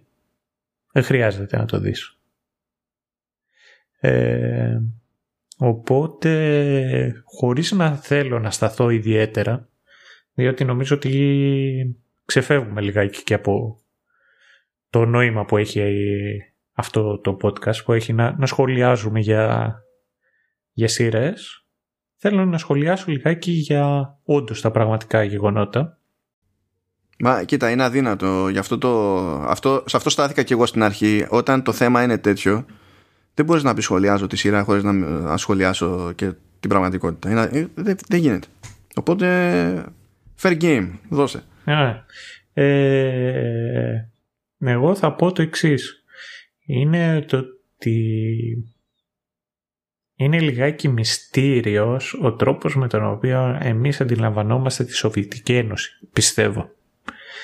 Ε, ακόμα και τους νοσταλγούς αυτής εν αντιθέσει με αυτούς τους ίδιους τους ανθρώπους. Νομίζω ότι μερικές φορές εμείς τραβάμε παράλληλες γραμμές, κυρίως τι να πω, με, με τους νοσταλγούς της Χούντας και ίσως να τους ταυτοποιούμε με τους νοσταλγούς της Σοβιετικής Ένωσης που δεν νομίζω ότι είναι το ίδιο και το αυτό. Η Σοβιετική Ένωση ένα πολίτευμα το οποίο απέτυχε για τους λόγους στους οποίους απέτυχε δεν ήταν, ήταν ένα πολιταρχικό καθεστώς κατά με και η καταστροφή του Τσερνόμπιλ ήταν ουσιαστικά και η αρχή του τέλους. Διότι πλέον ο κόσμος είδε πίσω από την κουρτίνα και είδε το πώς διαχειρίζεται η κυβέρνηση και οι άνθρωποι του κόμματος στην οποιαδήποτε κατάσταση. Και όταν λέμε και ο κόσμος, λέμε και για και για το, το, το, τους πολίτες των Σοβιέτ έτσι, όχι απλά τους έξω γιατί οι έξω είχαν στην μπουκα έτσι κι αλλιώς έτσι. δεν είναι ότι ε, πώς να σου πω είχαν την εντύπωση ότι σούπερ φάση Σοβιετική Ένωση ναι, πράγματα είχαν... παιδιά καλά τα πάνε το, το, θέμα είναι ότι είχαν και για, το, για, για, το δικό τους, για τους δικούς τους λόγους τα δικά τους καλώματα είχε ο καθένας που δεν γούσταρε το κομμουνισμό. Για τον ίδιο λόγο που και οι ίδιοι οι κομμουνιστές δεν γουστάρανε τον υπεριαλισμό, γι' αυτό το λόγο δεν κάνανε και απικίες όταν θα μπορούσαν να έχουν απικίες, για τον ίδιο λόγο που δεν εμπλέξανε με άλλα πράγματα. Τέλος πάντων, εγώ δεν θα σταθώ στο αν ο κομμουνισμός είναι καλός ή κακός κτλ. Αυτό τουλάχιστον όμως το οποίο μεταφέρει νομίζω και το συγκεκριμένο πολίτευμα, αλλά και οι ίδιοι άνθρωποι οι οποίοι αποτελούσαν μέρος αυτού του πολιτεύματος. Δεν ξέρω, νομίζω ότι είναι και το, το αυγό με Ήταν ε, η ενωτικότητα και η προσωπική θυσία για χάρη του συνόλου που είχαν αυτοί οι άνθρωποι. Και δεν μπορώ να είμαι σίγουρος αν δούλεψε ο κομμουνισμός επειδή οι συγκεκριμένοι λαοί το είχαν ήδη, αυτό σαν χαρακτηριστικό τους, ή ήταν αποτέλεσμα αυτό το χαρακτηριστικό εξαιτίας του πολιτεύματος. Bottom line. Είναι πολύ δύσκολη η συζήτηση. Ναι. Και γι' αυτό δεν ξέρω. Διότι σίγουρα παίζει ρόλο έτσι, το, ε, η προπαγάνδα και το πώς την αφομοιώνει κάποιος. Παίζει ρόλο το αν είσαι ο λεγόμενος true believer ή όχι. Ε, και ο καθένας που λειτουργεί μέσα σε ένα τέτοιο καθεστώς και έχει βρει έναν τρόπο τέλος πάντων να κάνει τη ζωή του ε, μπορεί να το έχει σκεφτεί και κάπως αλλιώς αλλά νομίζω ότι αν είναι κάποιος να το εξετάσει αυτό περισσότερο δηλαδή έτσι πίνοντας κάνα τσίπουρ για να περνάει η ώρα. Ε, είναι το, το κατά πόσο ξέρεις ε, έπαιζε ρόλο ή μάλλον είχε οποτεδήποτε ε, περιθώριο προηγουμένως να αναπτυχθεί μια πιο έντονη αίσθηση ατομικότητας. Διότι η αίσθηση της ατομικότητας δεν είναι απλά πιο, ε, πιο δυτικό στοιχείο. Δεν είναι μόνο πιο δυτικό στοιχείο είναι πιο δυτικό στοιχείο okay, αλλά ε, είναι και πάνω απ' όλα πρωτίστως αμερικανικό στοιχείο. Πιο έντονο είναι εκεί κάπως. Και τρέχει το debate και στις μέρες μας για το ποιο είναι ένα εύλογο όριο ε, στο οποίο μπορεί να έχει νόημα να προτάσετε μέχρι εκεί ξέρω εγώ η ατομικότητα ως επιχείρημα για το οτιδήποτε Γι' αυτό ακριβώς βέβαια είναι και πολύ δύσκολο αυτό το, το θέμα και όχι απλά είναι τόσο δύσκολο που ξέρεις δεν έχουμε τα φόντα εμείς όσο ενδιαφέρουσα κουβέντα και να καταφέρουμε να κάνουμε ε, νομίζω ότι είναι και ένα debate που στην πραγματική ζωή δεν έχει οδηγήσει κάπου συγκεκριμένα καν. Δεν ξέρω, δεν ξέρω. Εγώ δεν, δεν, δεν μπορώ να πω ότι έχω ολοκληρωμένη εικόνα για να πω το οτιδήποτε. Εκεί. Εγώ θα, θα τελειώσω εκεί. Ε, Παρ' όλα αυτά, εγώ αυτό το οποίο είδα ήταν ε, το πώς η ιεραρχία και η γραφειοκρατία και η, η τάξη και ολόκληρος ο τρόπος με τον οποίο ήταν δομημένο το κόμμα και η κυβέρνηση απέτυχε. Ο ίδιος ο φόβος της ανάληψης των ευθυνών, κάτι που οποιοδήποτε έχει πάει φαντάρο το έχει δει, ε, πόσο ζημιώνει. Ή, να πω, εκτός από το φανταριλίκι, οποιο, οποιοδήποτε έχει ζήσει middle management σε πολυεθνική. Ναι. Retailer, του retailer τους βάζουμε ή όχι; Όχι, δεν αναγνωρίζω level πασάρι. Ναι. Μιλάμε να υπάρχει middle management. Όχι, δηλαδή κανονικό middle management. Να έχει βαθμίδες αρκετές, να έχει χώρο να αναπνεύσει ναι, η γραφειοκρατία. Ναι, ναι. Ε, αυτό ενώ ταυτόχρονα βλέπεις την αυτοθυσία αυτών των ανθρώπων οι οποίοι αποτελούσαν και ήταν πολλοί από αυτούς δεν ξέρω κατά πόσο ήταν true believers δεν νομίζω ότι τους φωτογραφίζει και έτσι εκτός από το παππού στην αρχή που λατρεύει το πορτρέτο του Λένιν και σε κάποια στιγμή ειδικά στην αρχή ο Σερμπίνα που έδειχνε ότι είναι κάποιος ο οποίος έχει εμπιστοσύνη στο πολίτευμα δεν νομίζω ότι καταπιάνεται μετά κατά πόσο ή όχι κάποιος είναι πραγματικός κομμουνιστής ή όχι. Όχι, όχι. Ε, είναι ο, πραγματικά είναι άξιο θαυμασμό η θυσία αυτών των ανθρώπων. Εκεί. Εγώ με αυτό θα τελειώσω για τα πραγματικά γεγονότα. Ναι, δεν το, νομίζω ότι δεν τίθεται θέμα ως προς αυτό. Δηλαδή, οποιοδήποτε είχε ενημερωθεί έστω στο περίπου και με βάση αυτό έπρεπε να αποφασίσει αν θα χωθεί για να προσπαθήσει να βοηθήσει, αυτό δεν, δεν είναι δεν είναι αστεία αποφάση. Δεν το συζητάμε καθόλου. Και δεν έγινε από 2, 3, 5, 10. Υπήρχε και μια κάποια μαζικότητα και υπήρχε και, και διάρκεια. Αλλά ως προς αυτό που έλεγες τέλος πάντων για την αποτυχία του, του κράτους και ε, γι' αυτό χώθηκα και είπα και για το middle management δείχνει η σειρά και μπορώ εύκολα να το πιστέψω γιατί υπάρχει ιστορικό προηγούμενο σε όλα τα μήκη και πλάτη της γης.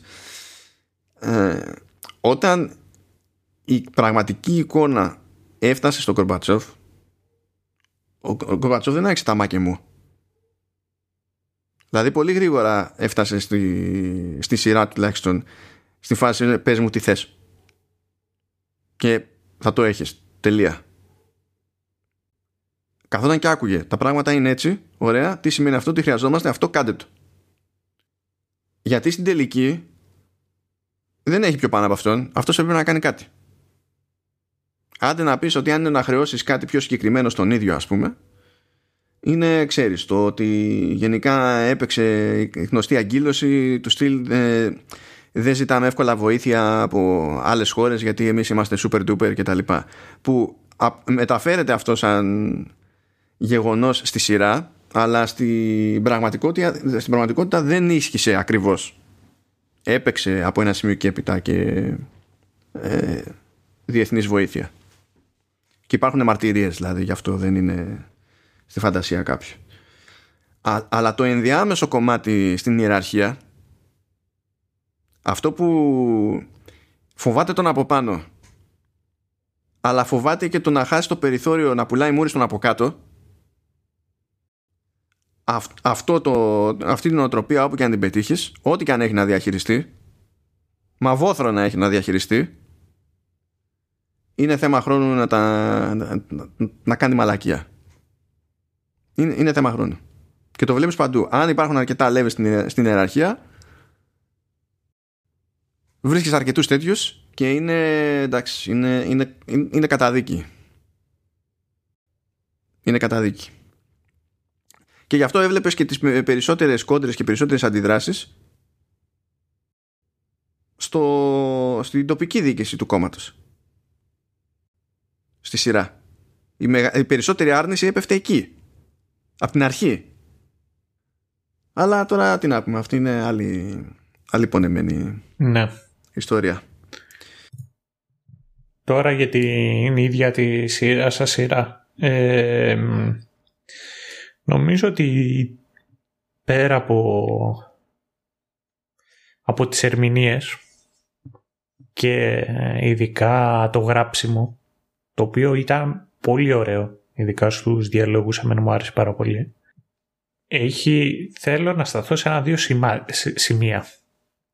Το πρώτο απ' όλα είναι το ότι ένας από τους λόγους για τους οποίους πρέπει και μιλάω πολύ καλά για, για τους διαλόγους είναι, είναι ο εξής.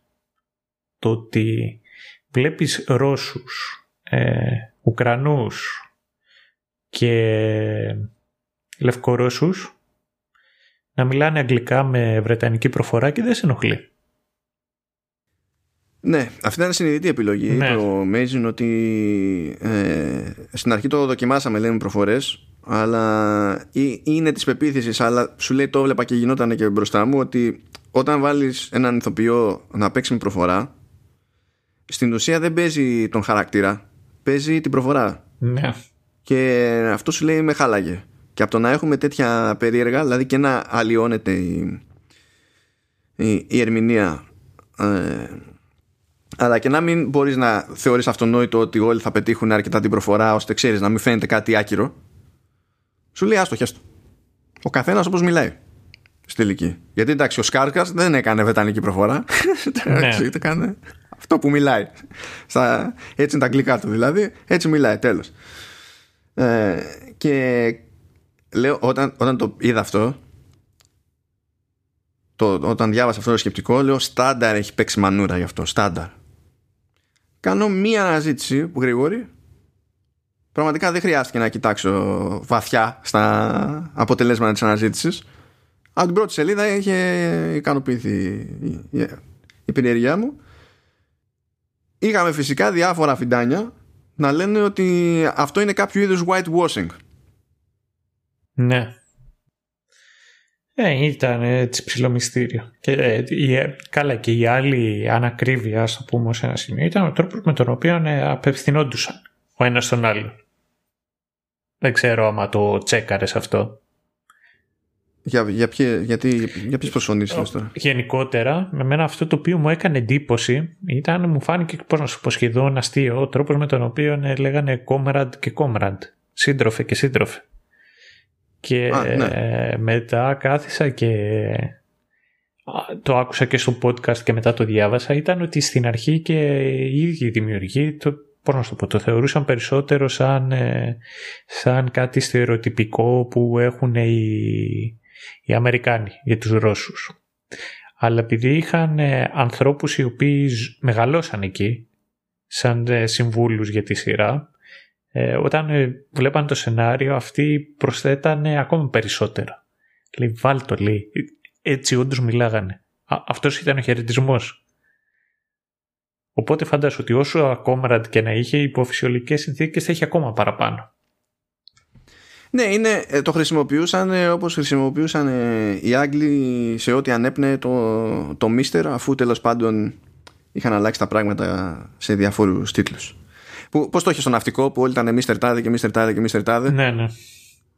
Και σου, το ακούς αυτό και λες τώρα ο άλλος ξέρω εγώ είναι, είναι ο Μούτσος εκεί της κακιάς ώρας ο, έχω μπαρκάρει γιατί διαφορετικά θα ήμουν σε ψυχιατρίο ή στη φυλάκα ε, και δεν ξέρω και εγώ τι αλλά μίστερ εδώ πολύ ευγένεια αλλά όταν έχει περάσει το θυμοτυπικό έτσι είναι αυτό που είναι Ναι ισχύει ε, όπως και ότι κανονικά όταν απευθύνεσαι στον άλλον δεν χρησιμοποιείς το επώνυμό του Δηλαδή χρησιμοποιείς το όνομά του και μετά το, το πατρόνιμό του.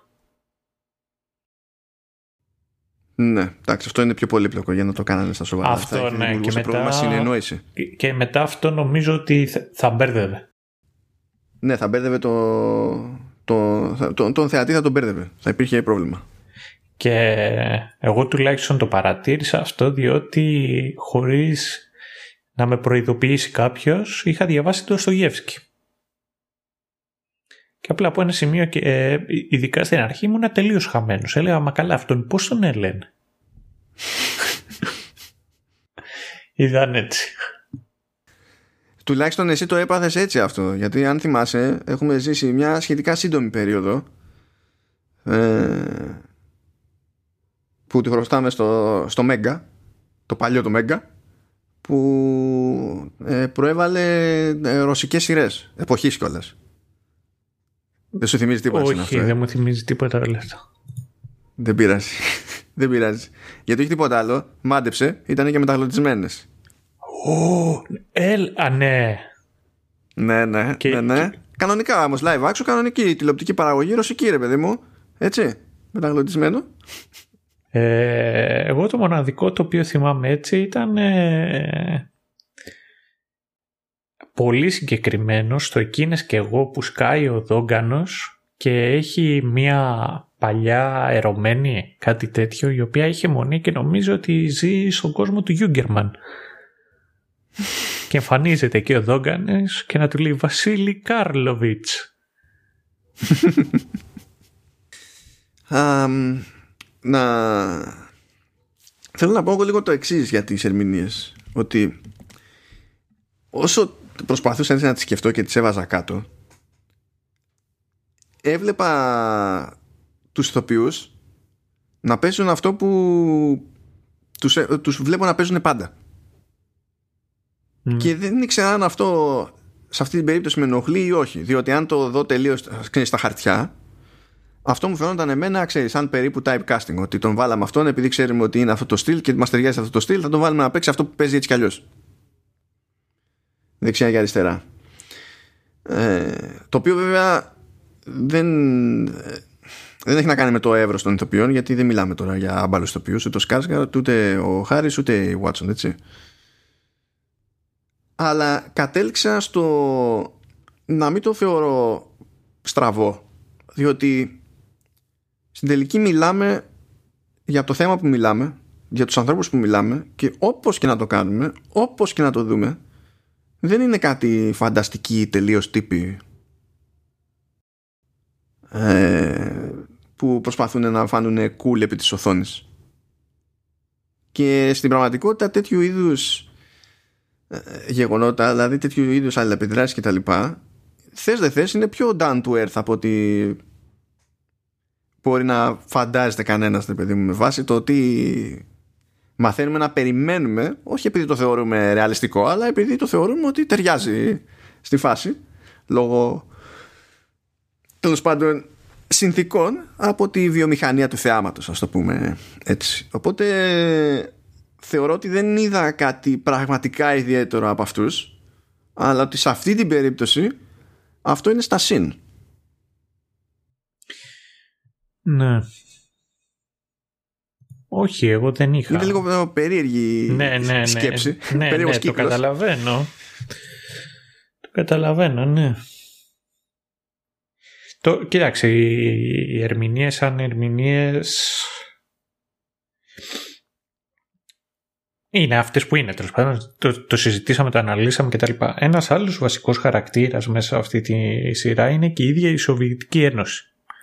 Για μένα είναι σαν ένας χαρακτήρας από μόνος του ο οποίος συμμετάσχει μέσα στη σειρά και είχε ενδιαφέρον το πώς προβάλλεται μέσα στο, στη συγκεκριμένη, μέσα στο Τσερνόμπιλ. Και αυτό το οποίο μου είχε κάνει μεγάλη εντύπωση ήταν ε, το είχα δει σε ένα τώρα ήταν ντοκιμαντέρ ήταν ένα βίντεο essay, δεν θυμάμαι τι ήταν. Γενικότερα η αιμονή που υπάρχει με τη Ρωσία και ιδιαίτερα πιο παλιά με τη Σοβιετική Ένωση. Και σου λέει το πιο απλό πράγμα. Ότι όχι απλά κάθε φορά θα δείχνανε, ξέρω εγώ, ε, αυτά τα κτίρια τα οποία είναι σαν πακέτα από τσιγάρα. Αυτά, εντάξει, τα κλασικά αυτά τα κτίρια θα δίνανε έμφαση σε αυτά ή θα δείχνανε για το πώς πολλά από τα έργα τα οποία κάνανε είχαν φθορές λες και ήταν ψευτοδουλειές ε, αλλά φτάνανε στο εξής σημείο στο να περάσουν ειδικά φίλτρα στο φωτισμό ώστε να υπάρχει μια μόνιμη μουντάδα. Μόνο και μόνο που βλέπεις το συγκεκριμένο χώρο μόνο και μόνο από το φως πλέον είσαι μαθημένος και λες όπα αυτό, αυτό είναι Ρωσία. Δεν χρειάζεται βρε παιδί μου να σου δείξει ξέρω εγώ η κόκκινη πλατεία ή το, ή το Κρεμλίνο. Μπα με το που το βλέπεις εκεί να πεις ο, Ρωσία. Ευτυχώς κατ' εμέ στη συγκεκριμένη σειρά ενώ είναι συγκεκριμένος χαρακτήρας η Σοβιετική Ένωση ε, δεν το βλέπεις με αυτό το μάτι στα δείχνει τέλος πάντων όπως είναι να στα δείξει. Καλά, κοίτα, με το, με το χρώμα έχουν παίξει, έτσι, το έχουν κάνει πιο ψυχρό και, και τα λοιπά, δεν, δεν το έχουν κάνει ναι, καθόλου. Ε, για μένα αυτό έχει να κάνει περισσότερο με τη γεωγραφική τοποθεσία, γιατί δεν είναι ότι π.χ. στο δεύτερο επεισόδιο που σου δείχνει την επόμενη μέρα, δεν είναι βρε παιδί μου ότι δεν σου δείχνει ένα φωτεινό ουρανό. Ναι, ναι, αλλά με το χρώμα, με το χρώμα έχουν παίξει. Δηλαδή και ο πιο εύκολος τρόπος να το διαπιστώνεις αυτό το πράγμα είναι να, να κόβεις κίνηση στο, στο χρώμα του, του δέρματος. Ναι, ναι, ναι, ναι. Στα, στα πλάνα με, με, με υποτίθεται φυσικό φωτισμό κτλ. Παιδί μου, ότι έχουν παίξει, έχουν παίξει. Απλά δεν το έχουν κάνει τόσο έντονα όσο αλλού. Ε, και γι' αυτό σου φαίνεται η διαφορά, ρε παιδί μου. Βασικά, μιας και είπες και αυτό το παράδειγμα ότι να, θα σου δείξει ότι να ήλιος Νομίζω ότι περισσότερο είναι αυτό ότι αποφεύγουν τέτοιες σκηνές και τέτοια πλάνα σε άλλες περιπτώσεις. Δηλαδή δεν είναι ότι πειράζουν απλά το φωτισμό, απλά το, τη, τη, φωτογραφία και, το, και τη χρωματική παλέτα. Είναι ότι φροντίζουν να μην κάνουν και τέτοια πλάνα καν για να εντείνεται ακόμη περισσότερο η μουντάδα. Το οποίο βέβαια, ξέρεις, είναι το ανάποδο από αυτό που παθαίνουν οι... οποιαδήποτε απεικόνηση ε, μεσογειακής ή, ή λατινοαμερικάνικης χώρας. Ναι. ναι, ναι, ισχύει. Είναι όλα κίτρινα. Όλα κίτρινα Δεν έχει ναι. σημασία τι συμβαίνει, είναι κίτρινα όλα. Μα έχει ήλιο. ναι. ναι, εντάξει. Είναι...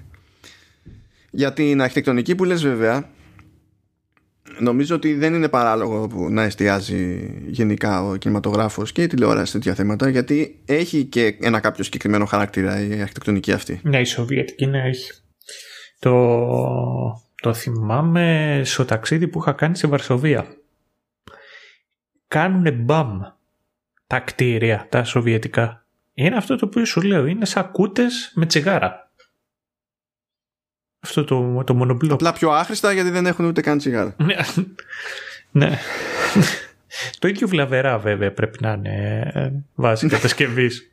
για, για, για όποιον τα, τα εισπνέει. Αυτό. Αν και στη Βαρσοβία μέσα στο κέντρο υπάρχει και ένα κτίριο που το είχαν κάνει για τον... Ε, ε, ο Στάλιν το είχε κάνει. Δεν θυμάμαι τι. Ήταν για... Δεν, δεν, δεν θυμάμαι τι. Ήταν ε, σαν ουρανοξύστης. Για αυτό που λέει το παλάτι του λαού. Πώς το ναι, λέει, το ναι, παλάτι... ναι, ναι, ναι, ναι. Mm. Αυτό. Οπότε είχαν και κάτι τέτοιε ανησυχίε. Έβλεπα τώρα πρόσφατα. Αυτό το πέτυχα σε. Με αυτό το κτίριο που λες, το πέτυχα σε άλλη ταινία που έτυχε να δω στο Netflix. Είναι παραγωγή Netflix. Δεν είναι υπερλεφτά, είναι κατασκοπικό.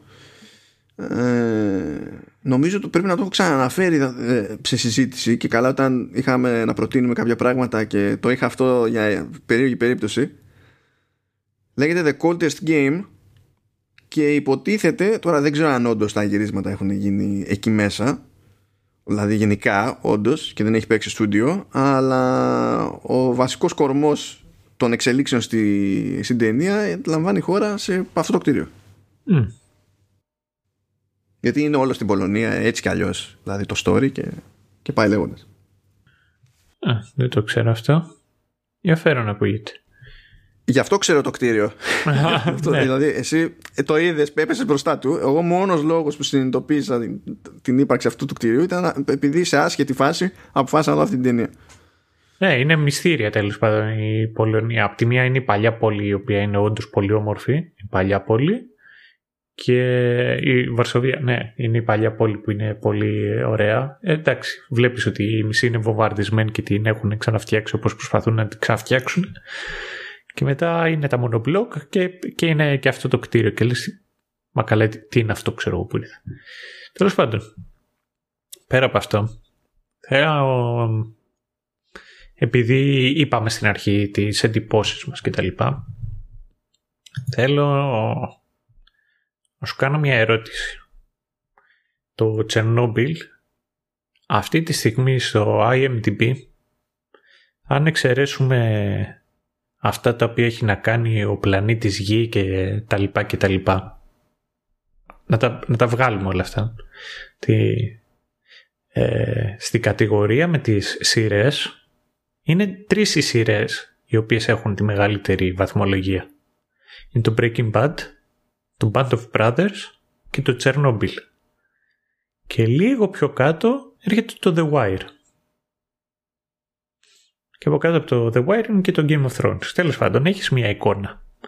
Αλλά αυτά τα τρία τα οποία έχουν την ίδια βαθμολογία, τη μεγαλύτερη βαθμολογία, είναι αυτά τα τρία. Θεωρείς εσύ ότι το Chernobyl είναι από τις καλύτερες σειρές που έχεις δει; Ναι.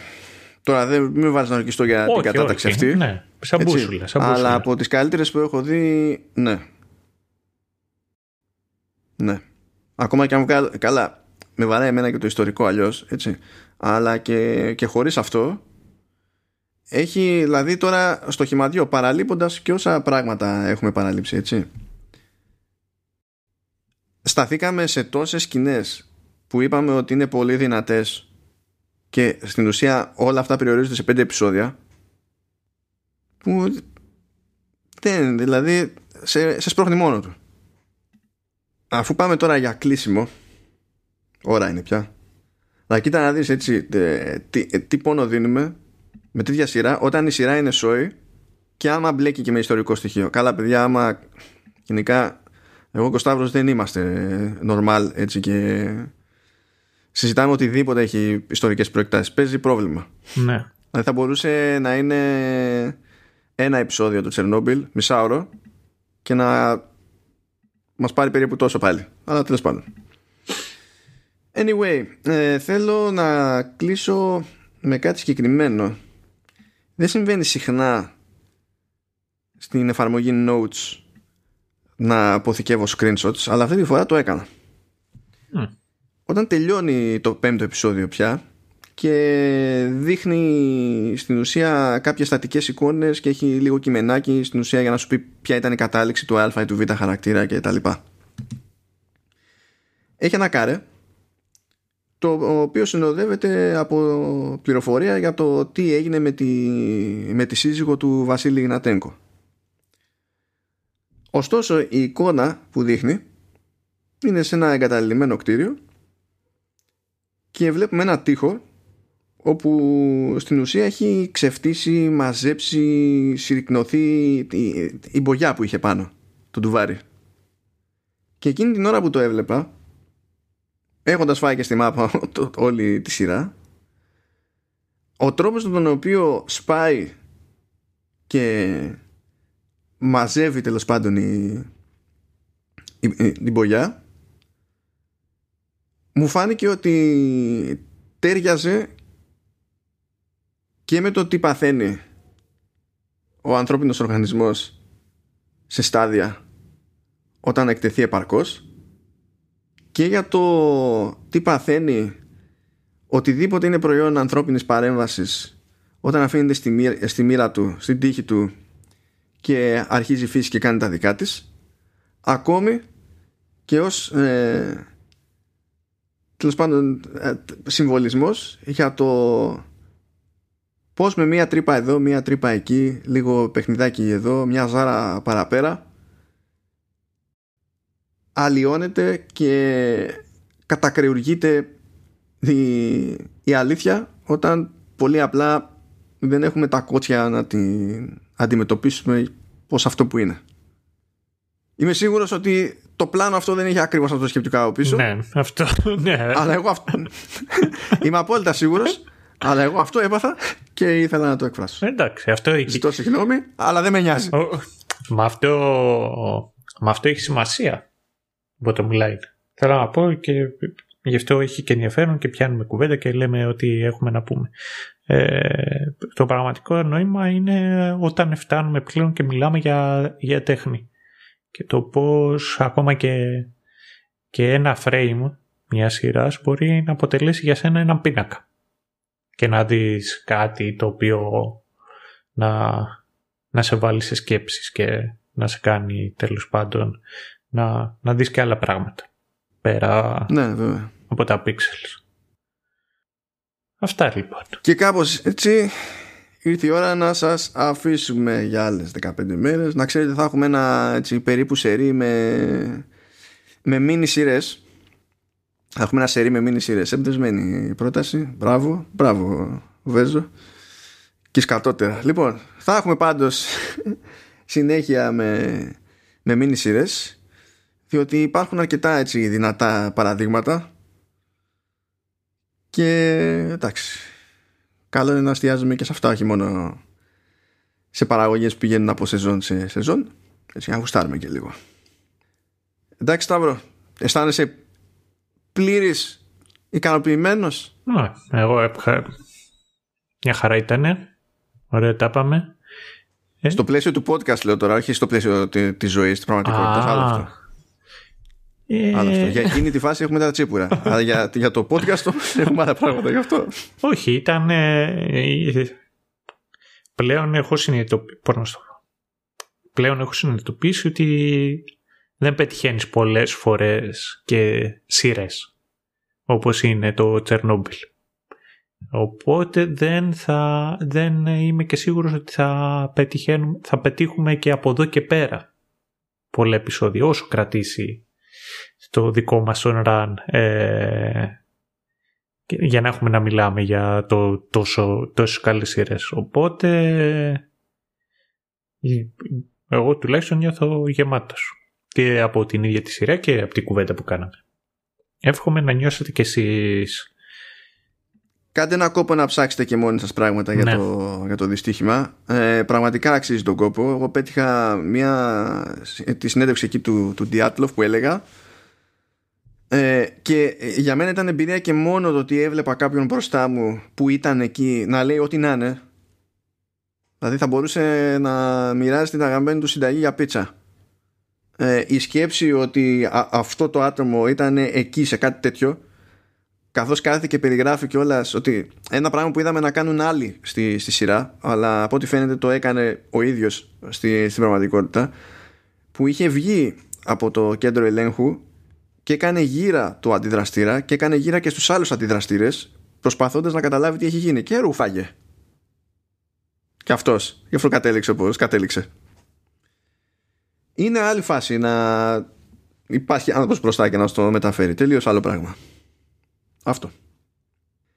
Χαιρετούμε και τα ξαναλέμε σε καμιά δεκαπενταριά μερούλες και προχωράμε.